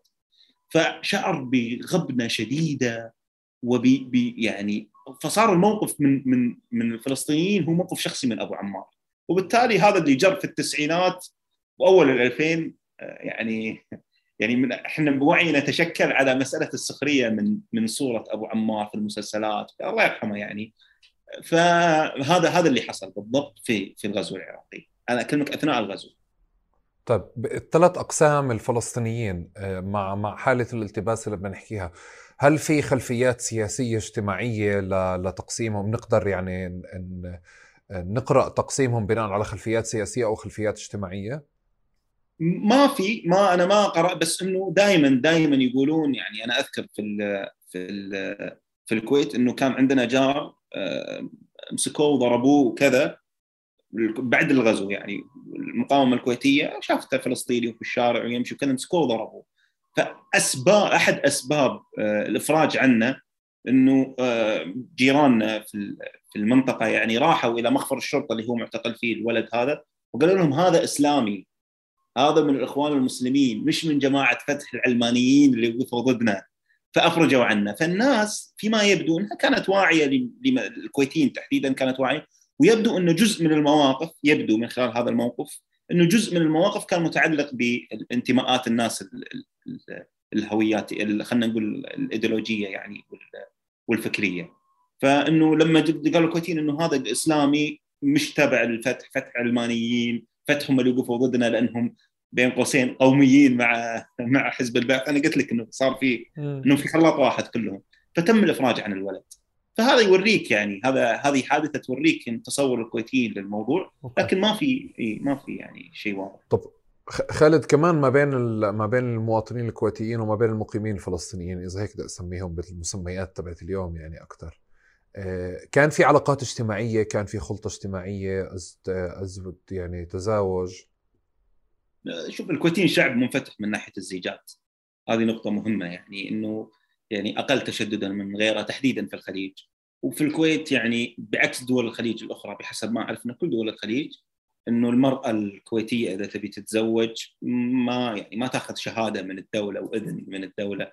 والشخص الكويتي إذا لم يكن عسكريا إذا بيتزوج من جنسية أخرى يعني ما يأخذ إذن من الدولة. هذا يوريك يعني الشكل القانوني للموضوع. بالنسبة للشكل الاجتماعي في في يعني في في يعني دائما في الكويت إنه والله فلان أمه فلسطينية فلان أمه فلسطينية فلان أم سورية فلان أمه لبنانية. يعني شيء طبيعي جدا.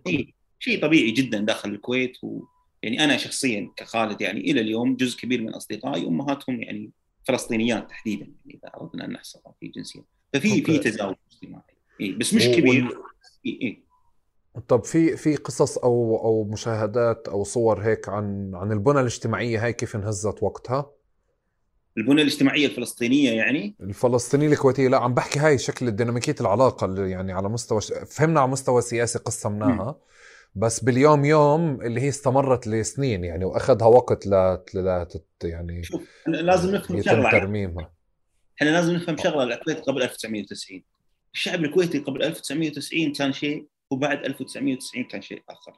كان شيء بمسألة تقبل الناس التعايش مع الناس عدم الخوف من الآخر إنه الآخر جاي يترزق الله في البلد فبالتالي إنه تكون كويس معاه. كانوا الكويتيين كانت كانت مسألة الصداقات بين الكويتيين والفلسطينيين والكويتيين وعموم المقيمين في البلد كانت أكثر سهولة مما هي عليه اليوم. لأسباب. السبب الأول إنه المدارس كانت مختلطة بمعنى إنه المدرسة في الكويت كانت تقوم بتدريس أي شخص مولود على أرض الكويت سواء كان كويتي أو غير كويتي. فبالتالي الفلسطيني مثلا لما يولد في الكويت مثلا خلينا نقول فلسطيني ولد في 75 فهو دخل المدرسة متى؟ 80 81 دخل مدرسة كلها كويتيين ثانوية أو مدرسة حكومية سواء ابتدائية أو متوسطة أو ثانوية. ما بعد الغزو الموضوع اختلف. أنت كفلسطيني أو كمقيم سواء مصري أو غيره تدرس في مدرسة خاصة أو أهلية. تمام؟ فهذا والمدرسة الخاصة والأهلية هذه موجود كل الكويتيين موجودين فيها والأغلبية تكون من المقيمين. فبالتالي من البداية يصير في حاجز اجتماعي. كذلك مسألة الثقة وغير الثقة تغيرت. لكن يعني يعني مثلا على على صعيد عائلتنا إحنا إلى اليوم علاقاتنا الشخصية بجيران الفلسطينيين اللي كانوا موجودين جانب بيتنا يعني لا تزال موجودة إلى هذه اللحظة يعني إلى هذه اللحظة إن آه، إذا أحد راح الأردن دائما يتوصون زور أبو فلان آه، جيب من زيت زيتون كذا كذا كذا إلى هذه اللحظة يعني. حتى الأشخاص اللي موجودين في أمريكا مثلا جزء كبير من فلسطينية الكويت هاجر إلى أمريكا وكندا لا تزال الاتصالات مستمرة. وهذه علاقة مش قائمة على النسب قائمة على الجيرة فقط. وما بالك بالعلاقات اللي قائمة على النسب. فلا العلاقات كانت موجودة كانت كان في تفاعل طبيعي بين الناس يعني مش الكويتيين والفلسطينيين فقط الكويتيين وعموم الناس. لكن هذا كله تغير يعني بعد بعد الغزو تقريبا.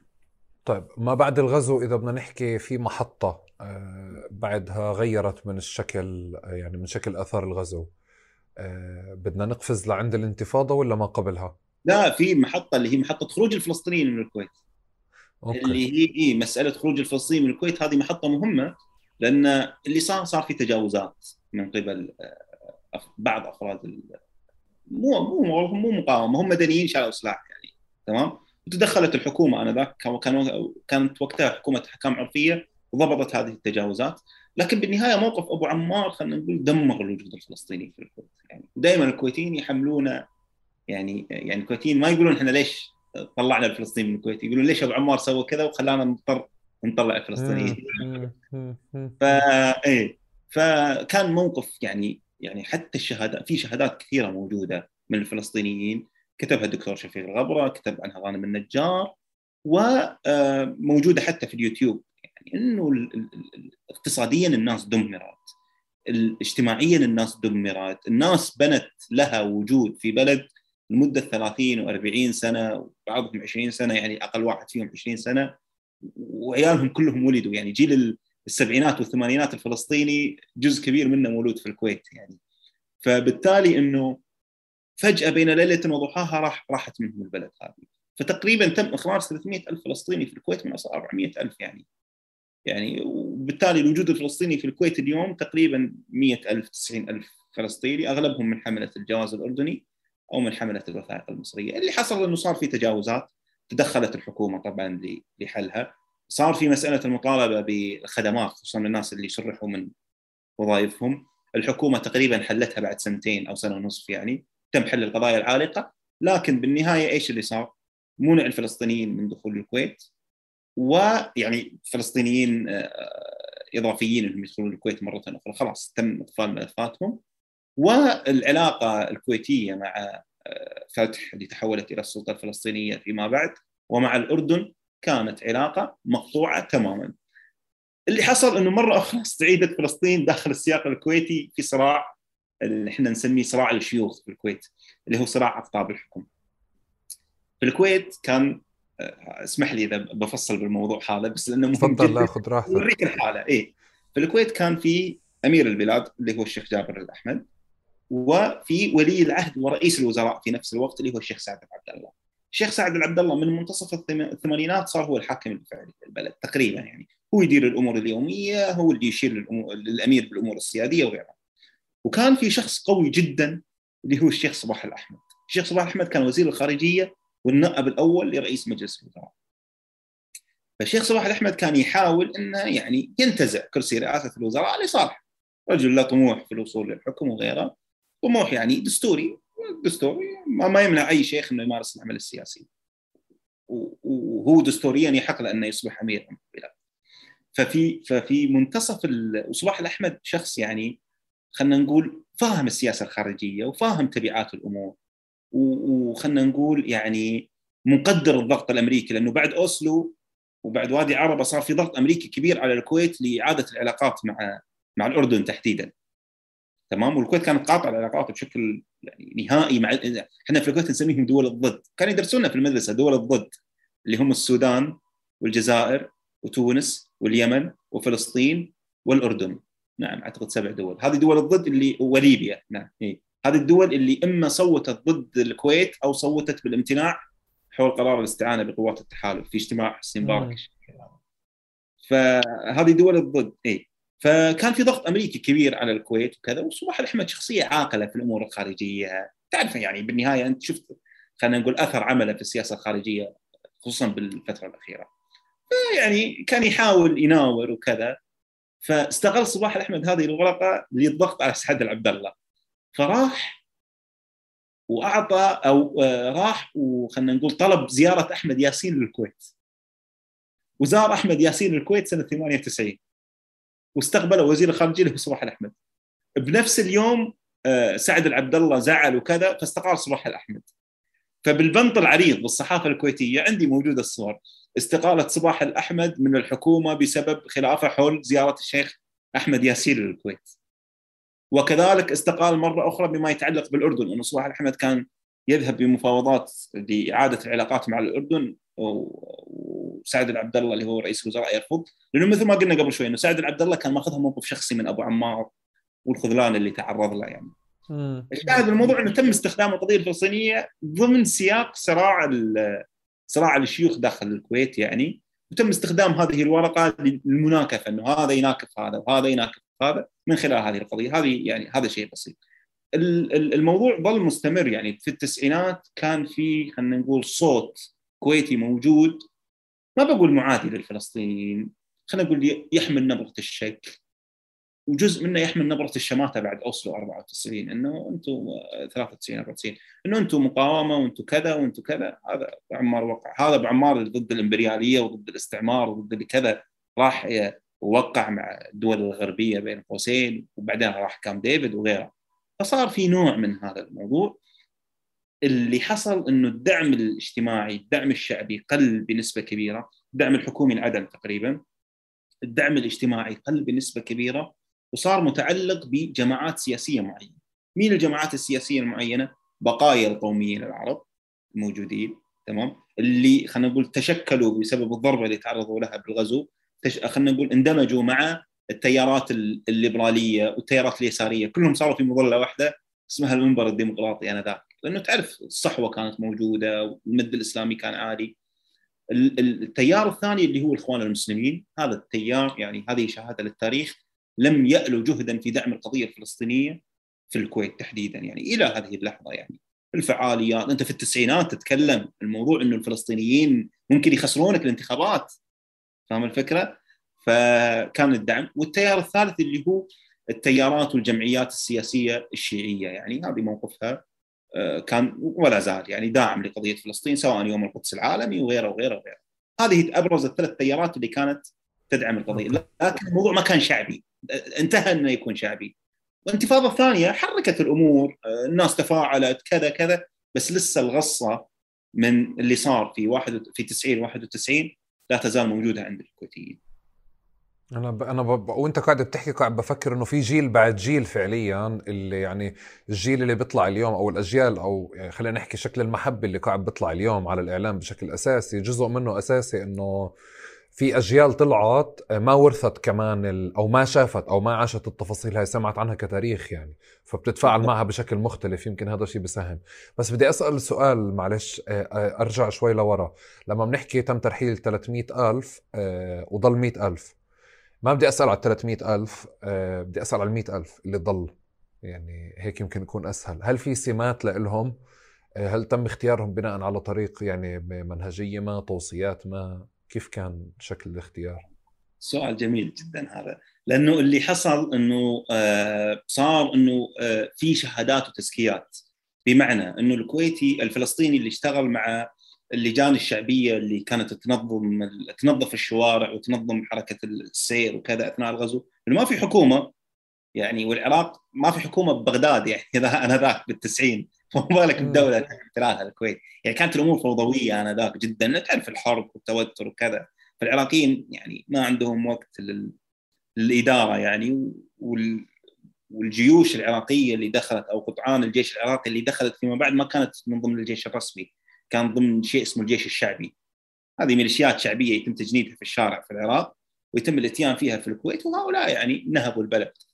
فاللي حصل إنه آه، الفلسطينيين اللي اشتغلوا بالموضوع هذا الفلسطينيين اللي كانوا مع المقاومة الفلسطينيين المحايدين واللي كانوا يعرفون الناس هي المسألة إنه أنت تكون مرتبط بعلاقة مع الكويتيين سواء علاقة نسب علاقة جيرة أو علاقة معرفة وصداقة. فبالتالي والكويتي هذا لازم يكون إما عقيد في الجيش إما يكون شخصية وجيه سياسيا وجيه اجتماعيا فبالتالي إذا كتب لك تزكية مش أي كويتي يكتب لك تزكية لازم يكون يعني له وضع معين داخل الدولة. إذا كتب لك تزكية معينة آه تبقى في البلد. وأنا عندي صديق يعني هو فلسطيني من الأردن قبل تقريبا ثلاث أو أربع سنوات كنا نتكلم بالموضوع هذا وكذا ولا يوريني يعني أنا رأيت بعيني الكتاب اللي وقع على أحد وجهاء منطقة أبوه يعني. في في الكويت انذاك إنه هذا فلان ابن فلان ابن فلان هذا من الأصدقاء الفلسطينيين المخلصين وله مواقف شهمه في الغزو وكذا وكذا التوقيع فلان والختم. فبالتالي بقى في الكويت بناء على هذا الموضوع. هذا هذا التيار الأول. التيار الثاني جماعة جماعة الهويات المصرية.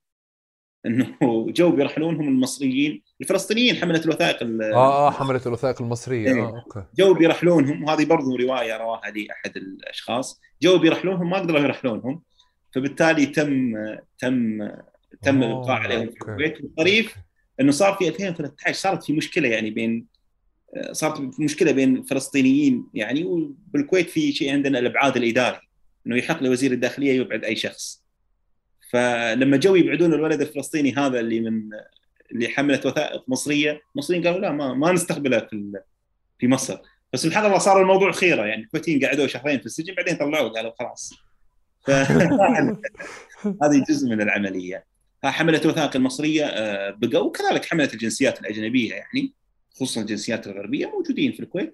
وطبعا لا ننسى إحنا نسيناهم الفلسطينيين من أصول كويتية احتفظوا بجنسياتهم الكويتية ولا زالوا موجودين يعني. أوكي تمام. طيب أنا ب... آه، آه، بدي أرجع أسأل كمان سؤال ما قبل آه، ما قبل الانتفاضة وما قبل اعتذار أبو مازن. يعني بظن اللي غير الموقف على مستوى شعبي يعني. مجموعة من السنين خليني أحكي تباعا غيرت الموقف على مستوى شعبي وعلى مستوى رسمي.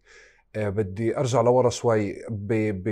بكل الحديث على قضية العلاقة مع فلسطين أو العلاقة مع الفصائل أو أبو عمار بالتسعينات كان في حديث يمكن على مستوى عربي يعني بمصر بالأردن على قضايا التطبيع واتفاقيات السلام وكذا. ما كان في مزاج آه، آه، يعني بعرف إنه الكويت بعيدة بس ما كان في مزاج مثلا مؤيد للعلاقات مع إسرائيل فرضا.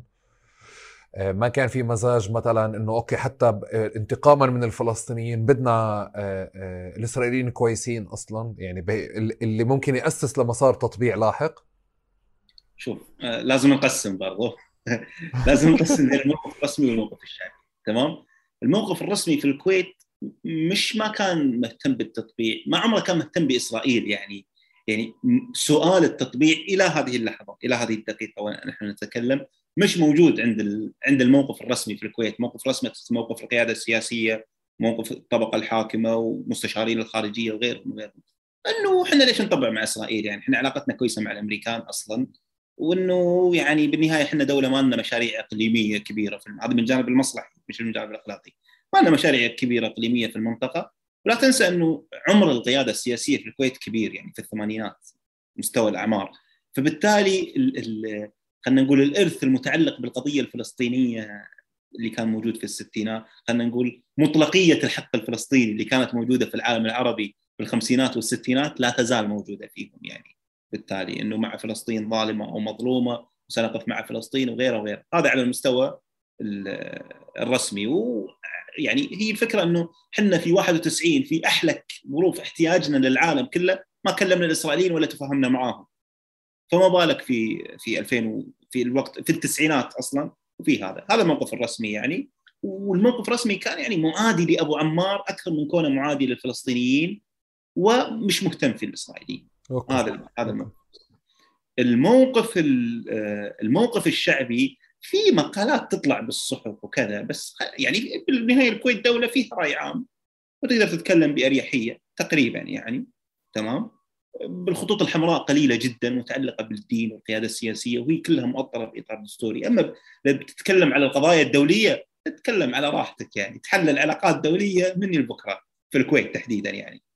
فبالتالي اللي حصل إنه آه، في في آراء لا تزال موجودة إلى اليوم لكنها يعني لو تحسبها تلقاها خمس ست آراء وآراء يعني خلينا نقول إنها مدفوعة الثمن حاليا. سابقا كانت آراء من بغرض التشفي وكذا. كيف يعني مدفوعة الثمن؟ إنها تمول انه الاشخاص هؤلاء اللي يتكلمون حول مسألة التطبيع في الكويت حاليا الموجودين اليوم من كبار الإعلاميين تمام وهم معدودين. هؤلاء أشخاص يتقاضون رواتب معينة من جهات معينة خارج الكويت.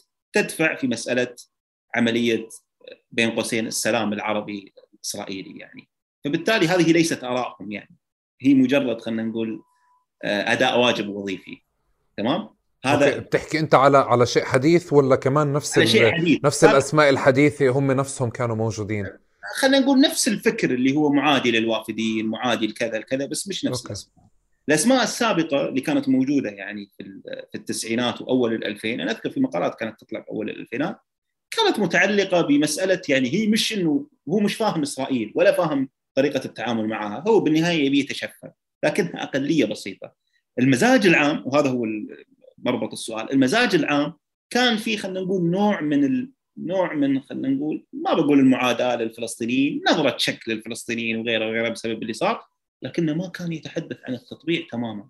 سؤال التطبيع غير موجود في المزاج العام أنا أكلمك. تمام؟ فبالتالي الرأي الشعبي ما كان موجود في نفس الوقت كانت داخل داخل البرلمان الكويتي تشكل لجان لمعاداة التطبيع. خارج البرلمان الكويتي أشهر لجنة هي اللجنة اللي أسسها الدكتور عبد الله النفيسي سنة 99 أو سنة 2000 اسمها اللجنة الشعبية لمكافحة التطبيع في الكويت سنة 2000 هذا الوقت. تمام؟ ف وكانت فكرتها نفس فكرة ال BDS اللي هي مسألة ملاحقة أي تاجر يذهب إلى إسرائيل أو أي شخص يحاول الذهاب إلى هناك أو أي شخص يتفاهم مع شخص صهيوني مثلا في أمريكا وغيره وغيره وغيره. نفس نفس الفكرة تقريبا. بس مثل ما قلت لك للإجابة على سؤالك القيادة السياسية ما كانت تاريخيا إلى هذه اللحظة مهتمة أصلا بالتطبيع مع إسرائيل والمزاج الشعبي ما ليس مهتما في التسعينات مش معارض للتطبيع خلينا نقول ليس مهتما. هذه أوكي يعني يعني يعني بنقدر نحكي إنه على مستوى مزاج شعبي رسمي فهمنا على مستوى مزاج شعبي حتى بأسوأ الظروف عدائية أو بأكثر الظروف عدائية تجاه الفلسطينيين ما تحسنت صورة الإسرائيلي آه، في في أذهانها وحتى ما كان يعني ما كان هو أسلوب. تعرف اليوم في أسلوب للتشفي إنه مثلا والله الإسرائيليين شوي عليهم يعني هيك إنه اللي بصير فيه اللي بيعملوا فيهم شوي. ما صار هذا المزاج. فإحنا فعليا لما دخلنا على على على الانتفاضة كانت هذه الخلفية بمعنى إنه ما في موقف رسمي ابدا من إسرائيل واضح. آه، محتاجين إحنا شيء اللي يعيد آه، يقلب الموقف أو يقلب الشعور ويقلب الموقف اتجاه اتجاه الفلسطينيين أكثر وبالتزامن هون كان في فلسطينيين موجودين اللي يمكن ال ألف اللي كمان آه، مش عارف كيف بدي أسميهم هدول آه، بس أكثر شيء بخطر لي بدي أحطه بين قوسين ومش عارف إذا يعني صح أو لا بس زي كانوا المواطنين الشرفاء اللي بيختاروهم الأنظمة فعليا إنه هدول هم من يمثلون القضية الفلسطينية اللي أثبتوا كمان إنه آه في فلسطينيين كويسين ومناح بنظرة يعني بالنظرة الرسمية صح؟ هيك أنا عم بحكي؟ تقريبا نعم. بس بالنسبة لمسألة التشفي ما كانت موجودة مسألة التشفي بس مسألة إنه يعني إنه يروحون هم واليهود يعني. فاهم الفكرة؟ آه هذه هذه النظرية اي إنه يعني لا أنا أنا أنا أكثر أنا أنا أنا بجرب أسأل أكثر من ال من من من فكرة التشفي بتوقعها التشفي على يعني التشفي بالفلسطينيين بس ب ب بجرب أفهم قديش قديش رحنا باتجاه إسرائيل أكثر قديش باتجاه قبولها أكثر هيك يعني. إيه لا لا ما كانت ما كانت موجودة هذه العملية. طيب شو صار بالانتفاضة يا أخي؟ اللي صار في الانتفاضة الثانية يعني عملية إنه المشاهد كانت مروعة اللي صارت الهبة كانت كبيرة وشكل تفاعل الناس كان كبير جدا. وهني صار في صار صارت في أسئلة تتولد عند الناس بالانتفاضة الثانية إنه طيب أبو عمار افصل أبو عمار عن حماس يا أخي افصل أبو عمار عن الفلسطينيين بهذا الشكل. أنا قلت لك إنه أبو عمار إلى هذه اللحظة. يعني أنا ممكن أنا بالحلقة هذه ممكن ناس تسألني في الكويت ليش قلت رحمه الله على أبو عمار؟ أنت فاهم الفكرة؟ أوكي. إلى هذه الدقيقة. يعني الناس شايلة على أبو عمار و... يعني هذه نقطة يعني شوية لازم نفصل فيها إنه حتى المسألة متعلقة بإنه تحليل أبو عمار وتحليل مواقف أبو عمار وقراءه مواقف أبو عمار في الكويت تتم بسردية واحدة خلاص أبو عمار باع وسلم أوسلو وانتهى هذا خاين. فاهم الفكرة؟ إنه يعني ما يروحون كامب ديفيد اللي صار في الانتفاضة الثانية مسألة حصارة وكذا. لا لا لا الموضوع منتهي وكذا. حتى يعني من من رواد الموضوع هذا واللي طبع للموضوع هذا الدكتور عبد الله النفيسي في الكويت بأكثر من لقاء وأكثر من مقالة وكذا كان دائما مصر على الموضوع هذا. ف بالانتفاضة الثانية الموضوع انعكس تقريبا. صار في صار في صار في مشاهد محمد الدرة، مشاهد اقتحام شارون، آه، اطفال الحجارة، طلعت هبة كبيرة من الأناشيد، من البوسترات، من الفعاليات، البومات كاملة من الأناشيد خصوصا الأناشيد يعني لأنه ذاك الوقت المزاج كان إسلامي بشكل كامل تجاه القضية الفلسطينية، قضية فلسطين هي قضية إسلامية حصرا ذاك الوقت يعني. حتى كانوا يوزعون البوستر هذا المشهور اللي هو إنه هذا مسجد قبة الصخرة وهذا المسجد الأقصى فلازم تفرق بينهم. وهذه حدود المسجد يعني كانت هذا جزء من ال... كانت صورة فلسطين العامة مرتبطة بشيء واحد صورة المسجد الأقصى يعني عموما. وبالتالي إنه قضية فلسطين ذاك الوقت هي قضية المسجد الأقصى والانتفاضة ذاك الوقت. يعني ما كنا مستوعبين إنه غزة بعيدة عن عن القدس مثلا. والله هذه أحداث صايرة حول محيط المسجد الأقصى فقط. فبالتالي صار صار في تغير بالمزاج الشعبي. صار الدعم أكبر. فتح الدعم من ناحية التبرعات من ناحية الزيارات من ناحية غيرها. بشكل رسمي ولا ال ال ال خليني أحكي النواة ال ال أي قسم كان القسم الثاني أو الثالث اللي كان يعني ما زال أو حافظ على دعمه وتأييده لفلسطين. لا لا لا لا, لا. أنا أقول لك إنه بشكل رسمي إنه الجمعيات الخيرية الكويتية مش الجمعيات الخيريه المؤسسات الخيرية التابعة للدولة مثل الهيئة الخيرية أوكي. الإسلامية العالمية كانت هي الداعم الرئيسي لمسألة دعم الانتفاضة وبناء بيوت الناس اللي من الأشهر الأولى خالد؟ من الأشهر الأولى على طول يعني من ال 2000 من 2001 2002 هذا هذا اللي حصل. ولما صار حتى التضييق على مسائل التبرعات بالعالم الإسلامي بعد سبتمبر وكذا الكويتيين كانوا فاتحينها يعني آه، بحري تقريبا بمواضيع التبرعات ونقل الأموال بشكل مباشر ويعني إرسالها للحماس تحديدا الجهاد الإسلامي بناء بيوت الناس وغيره وغيره وغيره. فاللي حصل بالانتفاضة إنه المزاج الشعبي تغير لكن بالنهاية الموقف الرسمي تجاه السلطة الفلسطينية بقى موجود. هذا رقم واحد. رقم اثنين صار في فرز إنه لا جماعة فتح هذين يعني كذا جماعة جماعة الإسلاميين والمقاومة هذول جماعتنا يعني. فصار في فرز تقريبا بين بين بين التيارات في الكويت. طبعا غدوا الجماعات الإسلامية الموجودة في الكويت المحسوبه على حماس وغير حماس يعني داخل داخل فلسطين يعني. تم تغذية الفرز هذا. فهذا اللي هذا اللي حصل تحديدا. الانتفاضة الثانية كانت تغير في الوعي مو تغير في الوعي أنا أقول عودة لعودة العلاقات إلى مجاريها بين آه، الشعب الفلسطيني وبين الشعب الكويتي وعودة الدعم الشعبي للقضية الفلسطينية في الكويت. لكن التيار المعادي للفلسطينيين كان موجود وباقي يعني يعني كان لا زال. إحنا إحنا بنقدر نعتبره موجود طول الوقت. موجود الآن تقريبا اختفى تقريبا الآن في هذه اللحظة يعني تقريبا كتيار كناس حقيقيين موجودين في المجتمع مش كإعلاميين مدفوع لهم. تقريبا يعني أوكي. بالسنوات خصوصا مع موقف الدولة الرسمي. الآن إحنا نتكلم 2003 2004 لما توفي أبو عمار اعتذر أبو مازن للحكومة الكويتية على على موقف منظمة التحرير. وبدت الأمور يعني هذا ذاك الوقت يعني بدأت الأمور شوية تعود إلى مجاريها مع السلطة خصوصا أن صباح الأحمد اللي أصبح أمير الكويت الشيخ صباح الأحمد اللي أصبح أمير الكويت في 2006 من 2003 تولى رئاسة الوزراء بعد مرض الأمير ومرض ولي العهد وصار هو الحاكم الفعلي للبلد وهو في نفس الوقت وزير الخارجية. فبالتالي صلاح الحمد من من من منذ الغزو العراقي من الداعين إلى عودة العلاقات مع فلسطين والتفاهم مع فلسطين وغيره وغيره وغيره مع السلطة الفلسطينية تحديدا يعني. إيه؟ طب خالد ليش بتفكر ليش ابو مازن اعتذر؟ يعني بالنهاية ما ما أعرف الموقف السياسي بالضبط بس بالنهاية أنت طلعت غلط يعني موقفك طلع غلط. أنت محتاج دعم مالي محتاج خلينا نقول خلينا نقول بدء مرحلة جديدة مع دول الخليج بعد مرحلة أبو عمار. إنه دول الخليج بالنهاية كانت حاطة فيتو على أبو عمار خصوصا الكويت يعني والسعوديه برضو بدرجة أقل حاطين فيتو على أبو عمار. فبالنهاية أنت محتاج تفتح مرحلة جديدة وعداء ما له معنى يعني النظام العراقي اللي أنت تدعمه سقط من 2003 نعم. موقفك تبين إنه موقف خاطئ وجر على الفلسطينيين ويلات كبيرة. فبالتالي يعني الاعتذار كان يعني كان كان لفتة جميلة. هذا رقم واحد تمام. وبالنهاية أنت أعطيت الناس اللي يبونه. الناس يبونك تعترف بالخطأ. قدمت قدمت لهم انه أنا أعترف بالخطأ. طيب وبعدين؟ خلينا نروح للمرحلة التالية من العلاقات وهذا اللي حصل بالضبط.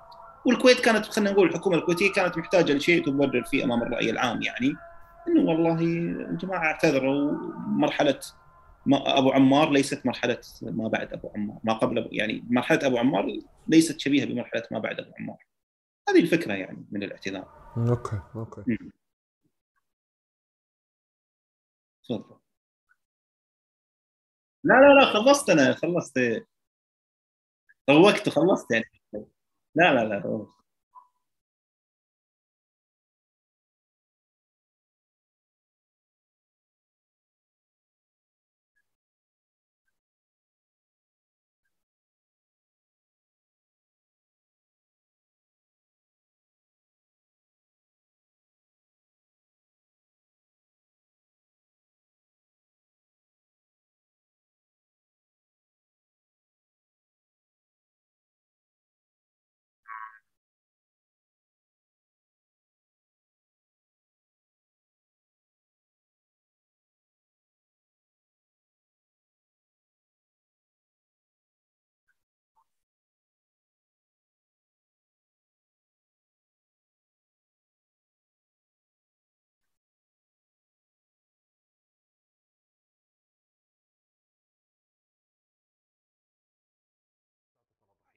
بهذا المعنى. اللي أنا بقوله قريب من من من من المشهد عندك في الكويت؟ أشوف أنا ما أقدر يعني ما في خلينا نقول ما في أدبيات كويتية كاملة تحدثت عن الموضوع بس لما لما نجي نحلل الموجود عندنا من أناشيد خلينا نقول أنا بشكل أساسي الاناشيد أناشيد دائما قائمة على فكرتين. هو الدمج بينهم فكرة المظلومية وفكرة الضحية. فكرة المقاتل الشرس الصلب الصامد المقا... الذي سيهزم إسرائيل وس يعني يحرر فلسطين وغيرها. وهذه موجودة أصلا في القضايا الأخرى الإسلامية أو خلينا نقول اللي تهتم بها التيارات الإسلامية في العالم العربي يعني. فاللي اللي صاير إنه لا في صورتين يعني في صورة محمد الدرة وفي صورة الفلسطيني اللي يرمي الحجارة. في صورة شهيد فلسطيني مثلا قتل برصاص قناص إسرائيلي وفي صورة فلسطيني يدمر الدبابة الإسرائيلية. في صورتين موجودتين. أه ولا تزال يعني نفس السرديه موجودة في الكويت. يعني مثلا شيرين أبو عاقلة مثلا مسألة اغتيالها ومسألة والله خروج محمد الضيف ببيانات حول مثلا معركة سيف القدس وكذا.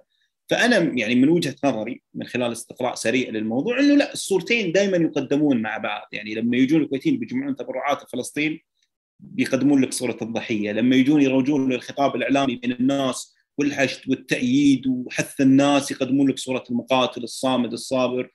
لما يعني يعني هي الفكرة خلينا نقول تكتيكية عند الكويتيين المناصرين للقضية الفلسطينية.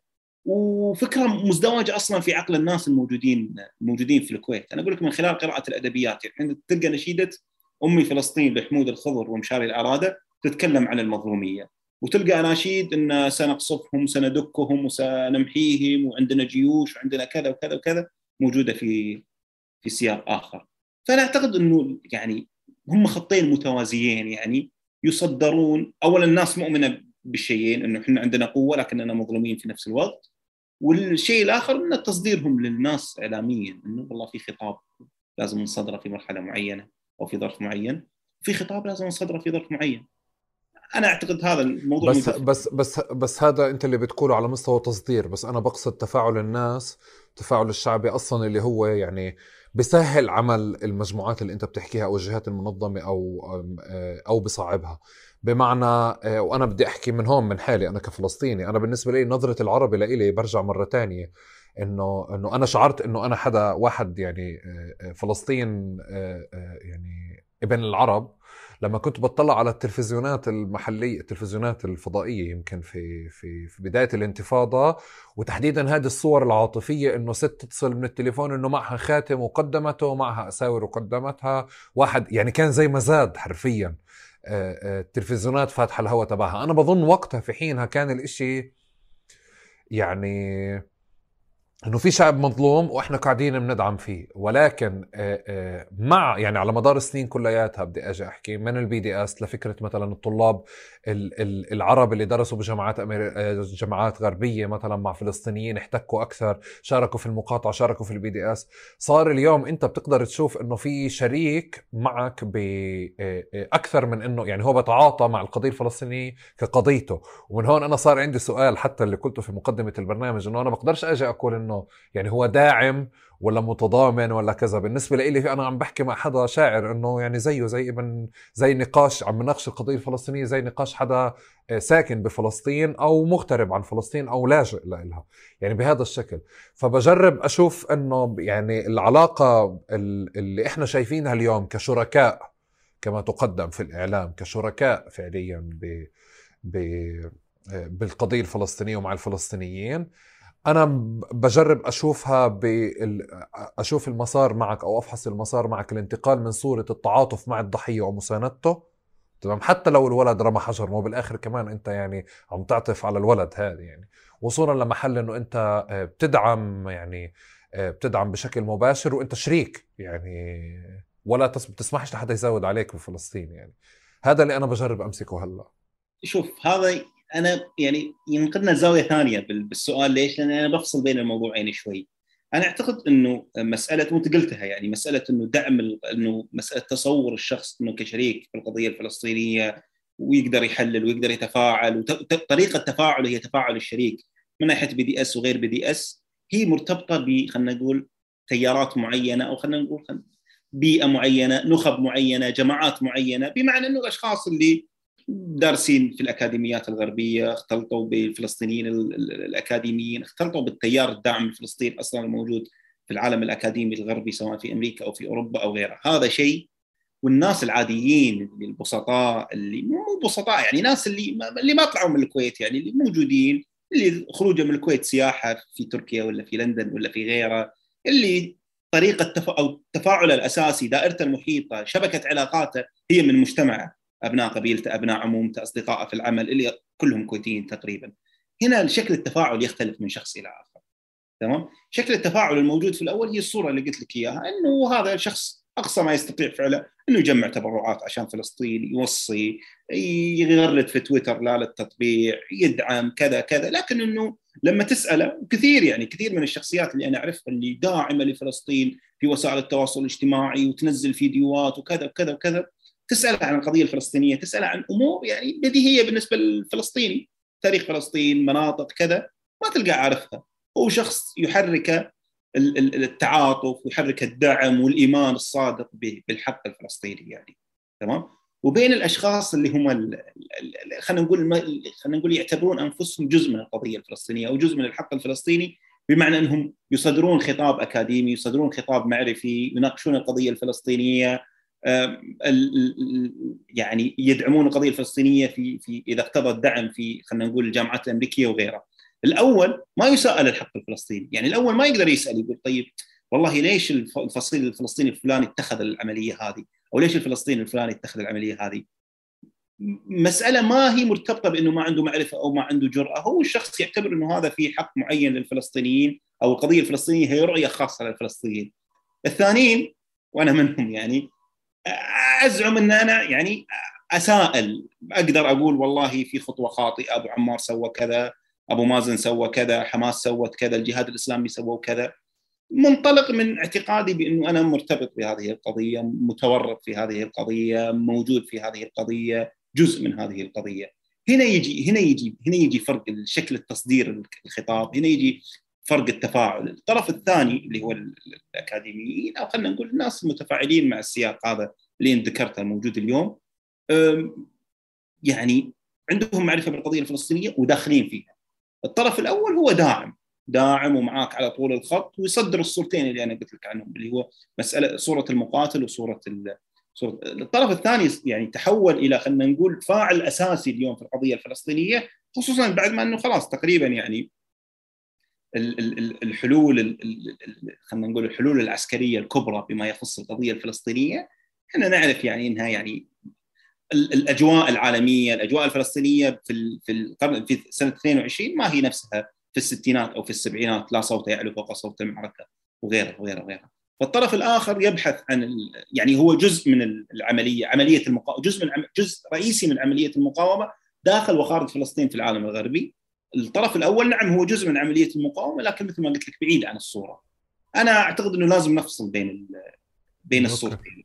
إيه. يعني ضروري جدا. يعني أنا دائما أنصدم إنه في ناس كثيرة جدا تدعم القضية الفلسطينيه وبإخلاص غير طبيعي ما رأيت مثله يعني. لكنهم يعني معرفة غير مهتمين بالمعرفة إنه في حق فلسطيني الفلسطينيين هم مظلومين واصحاب يجب أن ندعمهم هذه هي الفكرة. هو وهذا يعني وهذا هو غالبية أصلا يعني غالبية الشعوب العربيه وغالبية الشعب الفلسطيني أصلا. يعني بمعنى أنت مش محتاج تعرف كثير عن فلسطين عشان تأمن ب... ب...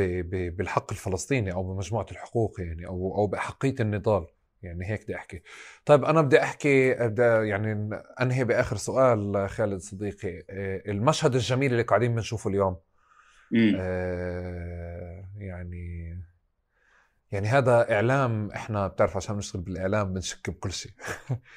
آه الإعلام بيصدر هذه الصور ولا هي فعليا هيك؟ يعني بمعنى حجم الاحتفاء بقضية مثلا لاعب رفض واللاعب بيرجع وهي هون شوي في فارق مع شعوب تاني بمعنى إنه في مثلا بمصر ممكن تلاقي آه، آه، المناخ ما بيسمح للاعب إنه يرجع ويتفاخر بإنه رفض وحتى مثلا في نقاش طول الوقت شغال سلم ما سلمش دخل ما دخلش لعب ما لعبش طب ليه ما لعب وهزموا. يعني كل هذا النقاش في الكويت محسوم الآن إحنا بنيجي بنشوف إنه الإشي بيطلع خبر إنه لاعب قاطع في استكمال له في احتفاء باللاعب اللي قاطع وكمان في لوحات الإعلانات بتعرف اللي هي مدفوعة الأجر من من قبل جهات بترفع صورة اللاعب هاد.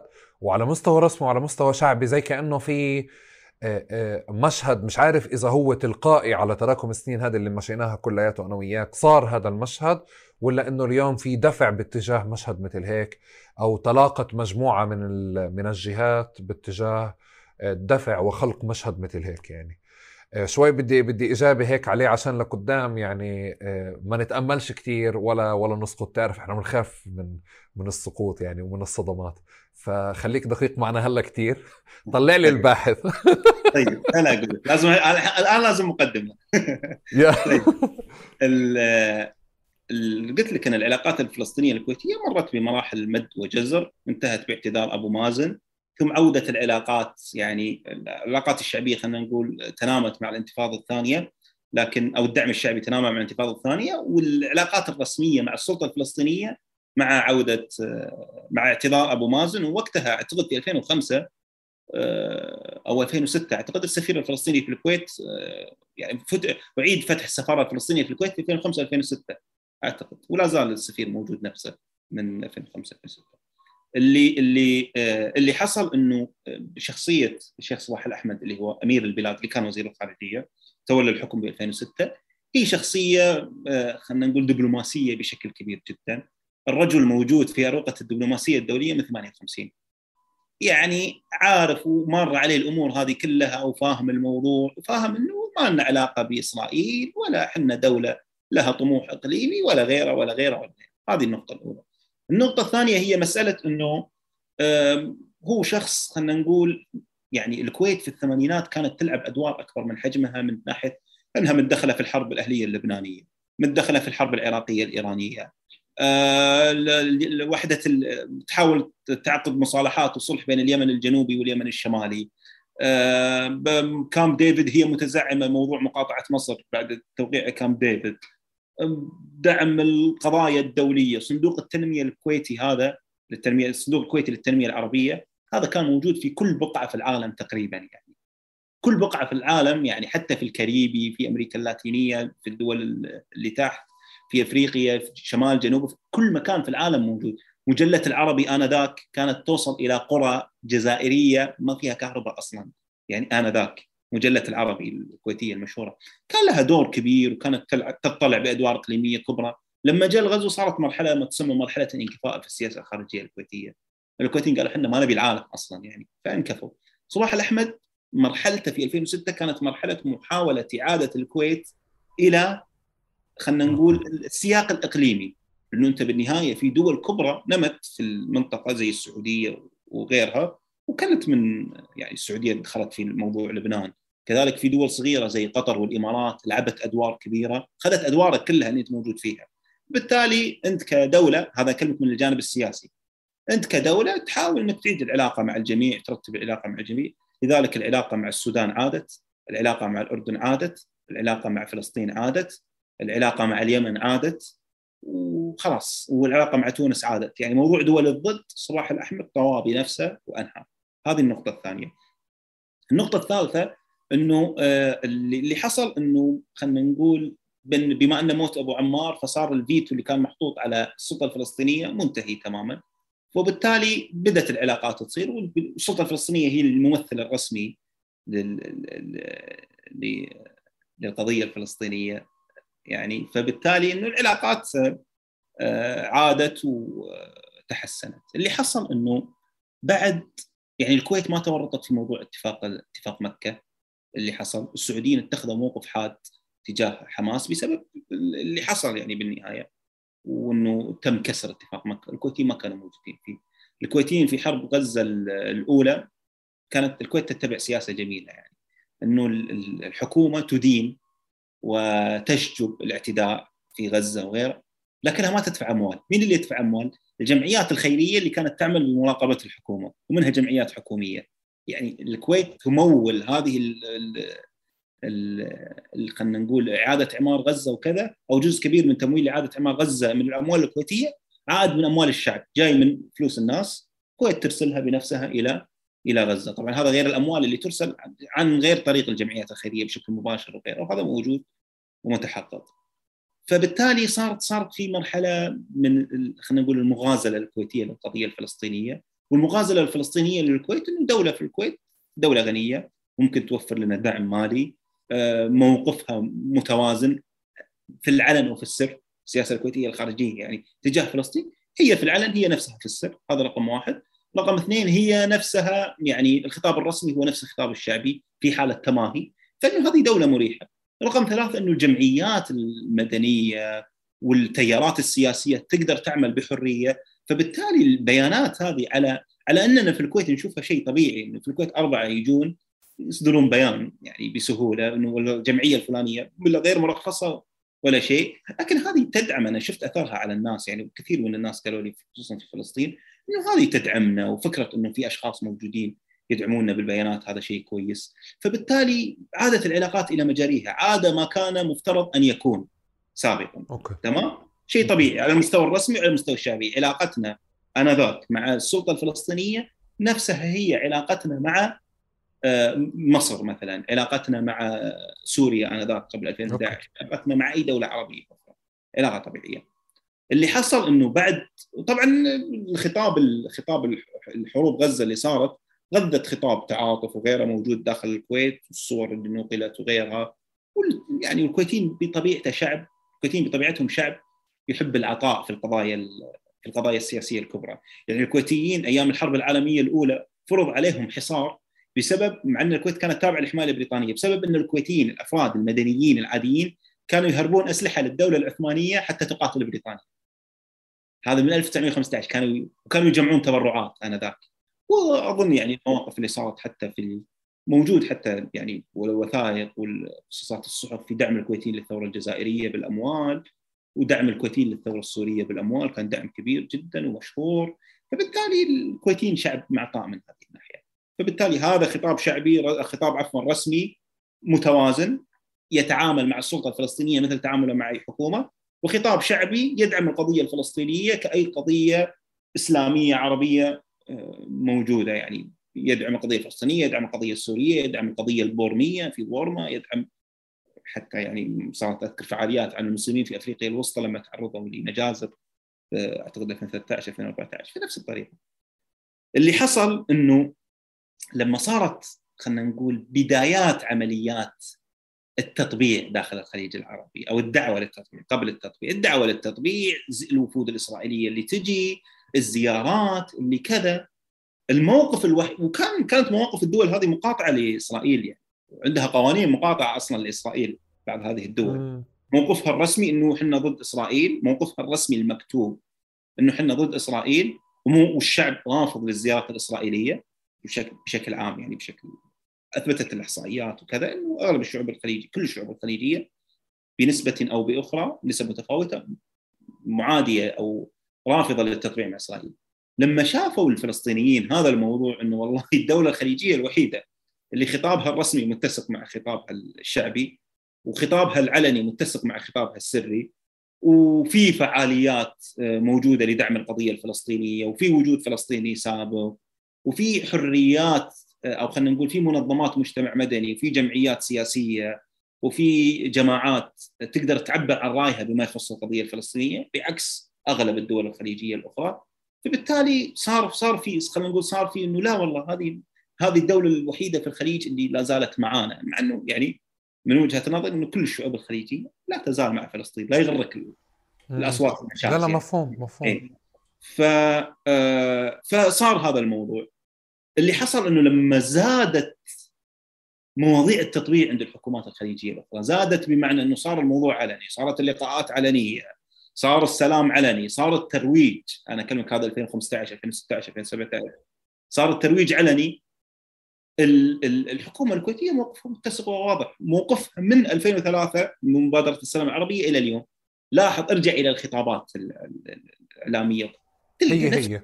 نفس الخطاب نفس ال... نفس الألفاظ حتى قوات نفس الصيغة نفس الصيغة. مبادرة السلام العربية حل الدولتين وفق حدود 67 نفس الكلام يعني. ما أقول لك الكويت كانت ثورية وصارت عكس. لا لا مفهوم مفهوم. خطاب متسق وهادئ و هذه هذا شيء. الشيء الثاني هو إنه هذا على الموقف الرسمي. في موقف الناس تظنه رسمي بس هو مش موقف رسمي شبه رسمي اللي هو موقف رئيس مجلس الأمة في الكويت مرزوق الغانم. مجلس الأمة في الكويت مؤسسة منتخبة. بمعنى إنه الشعب الكويتي يذهب إلى صناديق الاقتراع وينتخب هذه المؤسسة. 50 عضو جميعهم منتخبين ما في أحد معين. تمام؟ مرزوق الغانم هو سياسي ذكي. تمام؟ بغض النظر عن اختلافنا السياسي التام معه فيما يخص القضايا داخل الكويت. يحاول خلينا نقول بناء صورة شخصية له صورة زعامة شخصية له خارج الكويت حتى يستثمرها داخل الكويت تمام؟ أوكي. فبالتالي ألفاظه أو خلينا نقول مقولاته اللي يقولها تجاه آه، الاحتلال الإسرائيلي في المؤتمرات العربية وتصدي للوفد الإسرائيلي في الاتحاد البرلماني وكذا أنا ما أقول إنه هو شيء شيء مش مؤمن فيه هو مؤمن فيه كما هو حال غالبية الكويتيين. بس بالنهاية هي الاستخدام المحلي. يعني هو يحاول من خلال هذا الخطاب تمام إنه يعزز شعبيته في العالم العربي حتى يستثمرها داخل الكويت. هذه هي النقطة. الناس تتصور ان موقف مرزوق هو موقف الدولة أو إنه هو ناطق باسم الدولة. لا هو بالنهاية يحاول الحصول على مكاسب آه، سياسية من خلال هذا الحديث. هذا هو إيه هذا هو هذا هذه هي التشكيلة. فأنت عندك إيش؟ عندك حكومة موقفها متسق وواضح وصريح وعندك شعب في أقصى حالات الدعم للقضية الفلسطينية الكويت اليوم خصوصا مثل ما تفضلت الجيل اللي عايش الغزو راح. يعني أو خلينا نقول الجيل الموجود في الحياة السياسية في الكويت حاليا ومسيطر على المقولات السياسية هو جيل التسعينات وأول الألفين. تمام؟ ورقم ثلاثة الآن عندنا حكومة وشعب ورقم ثلاثة مؤسسات آه، مؤسسات الدولة المنتخبة اللي هي البرلمان وما يلحقها من جمعيات نفع عام وغيرها موقفهم متفق. هذه الأمور الثل... هذه المعطيات الثلاثة شكلت الموقف العام من الكويت وبالتالي دعم الفلس... أو خلينا نقول علاء المحبة الفلسطينية تجاه الكويت تسمية شارع باسم مرزوق الغانم ورفع علم الكويت وغيره وغيره عايدة أنه الكويت لا زال موقفها نفسه في 2003 ممكن موقف الكويت في 2003 من القضية الفلسطينية كان مستهجن عند الفلسطينيين. إنه والله المبادرة العربية وأنتم إيش وأنتم مش زي كذا وكذا وكذا وكذا وكذا. ممكن يعني. لكن اللي حصل إنه يعني مو إحنا اللي تقدمنا في ثوريتنا وصرنا كذا. اللي حصل إنه الدول الأخرى هي اللي أظهرتنا بمظهر جدا ممتاز أمام نعم نعم نعم. أنا ب... ب... يعني بدي بدي أعطي ملاحظة مش رح معلش اسمح لي مش رح أخليك تعلق عليها بدي أنهي. أخذنا الوقت وأنا ما بدي أنهي فعليا. بس أنا هلأ انتبهت وأنت قاعد بتحكي بس بنفع بالإيماء تحكي لي صح أو لأ. بس يعني السياسة الخارجية للكويت يمكن هي اللي ساهمت بإنه بمعنى اللي هو ال ال ال الانغلاق أكثر هيك إذا بنفع نسميها. هي اللي ساهمت إنه تحديدا بمرحلة ترامب لما كان في مزايدة على التطبيع أو في مثلا تحديدا الإمارات عم ترفع سقف التطبيع وبتجبر الدول الثانية بمعنى تلحقها أو صارت هي المسطرة إنه بمعنى الكويت موجودة بمكان ثاني هي أصلا مش معنية تكون جزء من من من العلاقات الدولية مش معنية تكون جزء من السياسات الخارجية فكان الإشي يعني أقل اثرا عليها وأقل أقل ضغط كان عليها. الإشي اللي كتير لفتني هلأ يعني أنا ممنون لك حكون شيء بالحلقة آه، بس كمان هون هاي في تفصيل كثير لفتتني إنه إحنا مش عم نحكي على شعب تطورت العلاقة عنده تجاه فلسطين. في شعب آه، بيظهر النقيض للتطبيع. أنا وياك كنا يعني في التحضير أو بالدردشة قبل الحلقة بنجرب نشوف إنه اذا إذا رايحين باتجاه التطبيع أو لا. إنه لفتني وأنت قاعد بتحكي إنه لا في إشي مختلف عن كيف أنا كنت بفكر. إنه آه، حالة التطبيع اللي صارت بالخليج مؤخرا آه، والتقارب مع إسرائيل سواء بالرياضة بالسياسة بالإعلام بايا كان خلق شيء نقيض كامل. آه، آه، وصار دافع شكل دافع ليكونوا ضد التطبيع ويكون في رأي مؤيد أكثر للفلسطينيين. خالد شكرا جزيلا لك أنا بالعادة بنهي السؤال بشيء بيفتح النفس. أنت بتحب المقلوبه يا خالد؟ طبعا. أنا وأنا صغير وأنا صغير كنت أتخيل المقلوبه أكلة كويتية. بعدين رحت الفلسطين قالوا هذه أكلتنا. كيف بتحب المقلوبة؟ كيف أحب المقلوبة؟ آه هذا يعني شو مكوناتها؟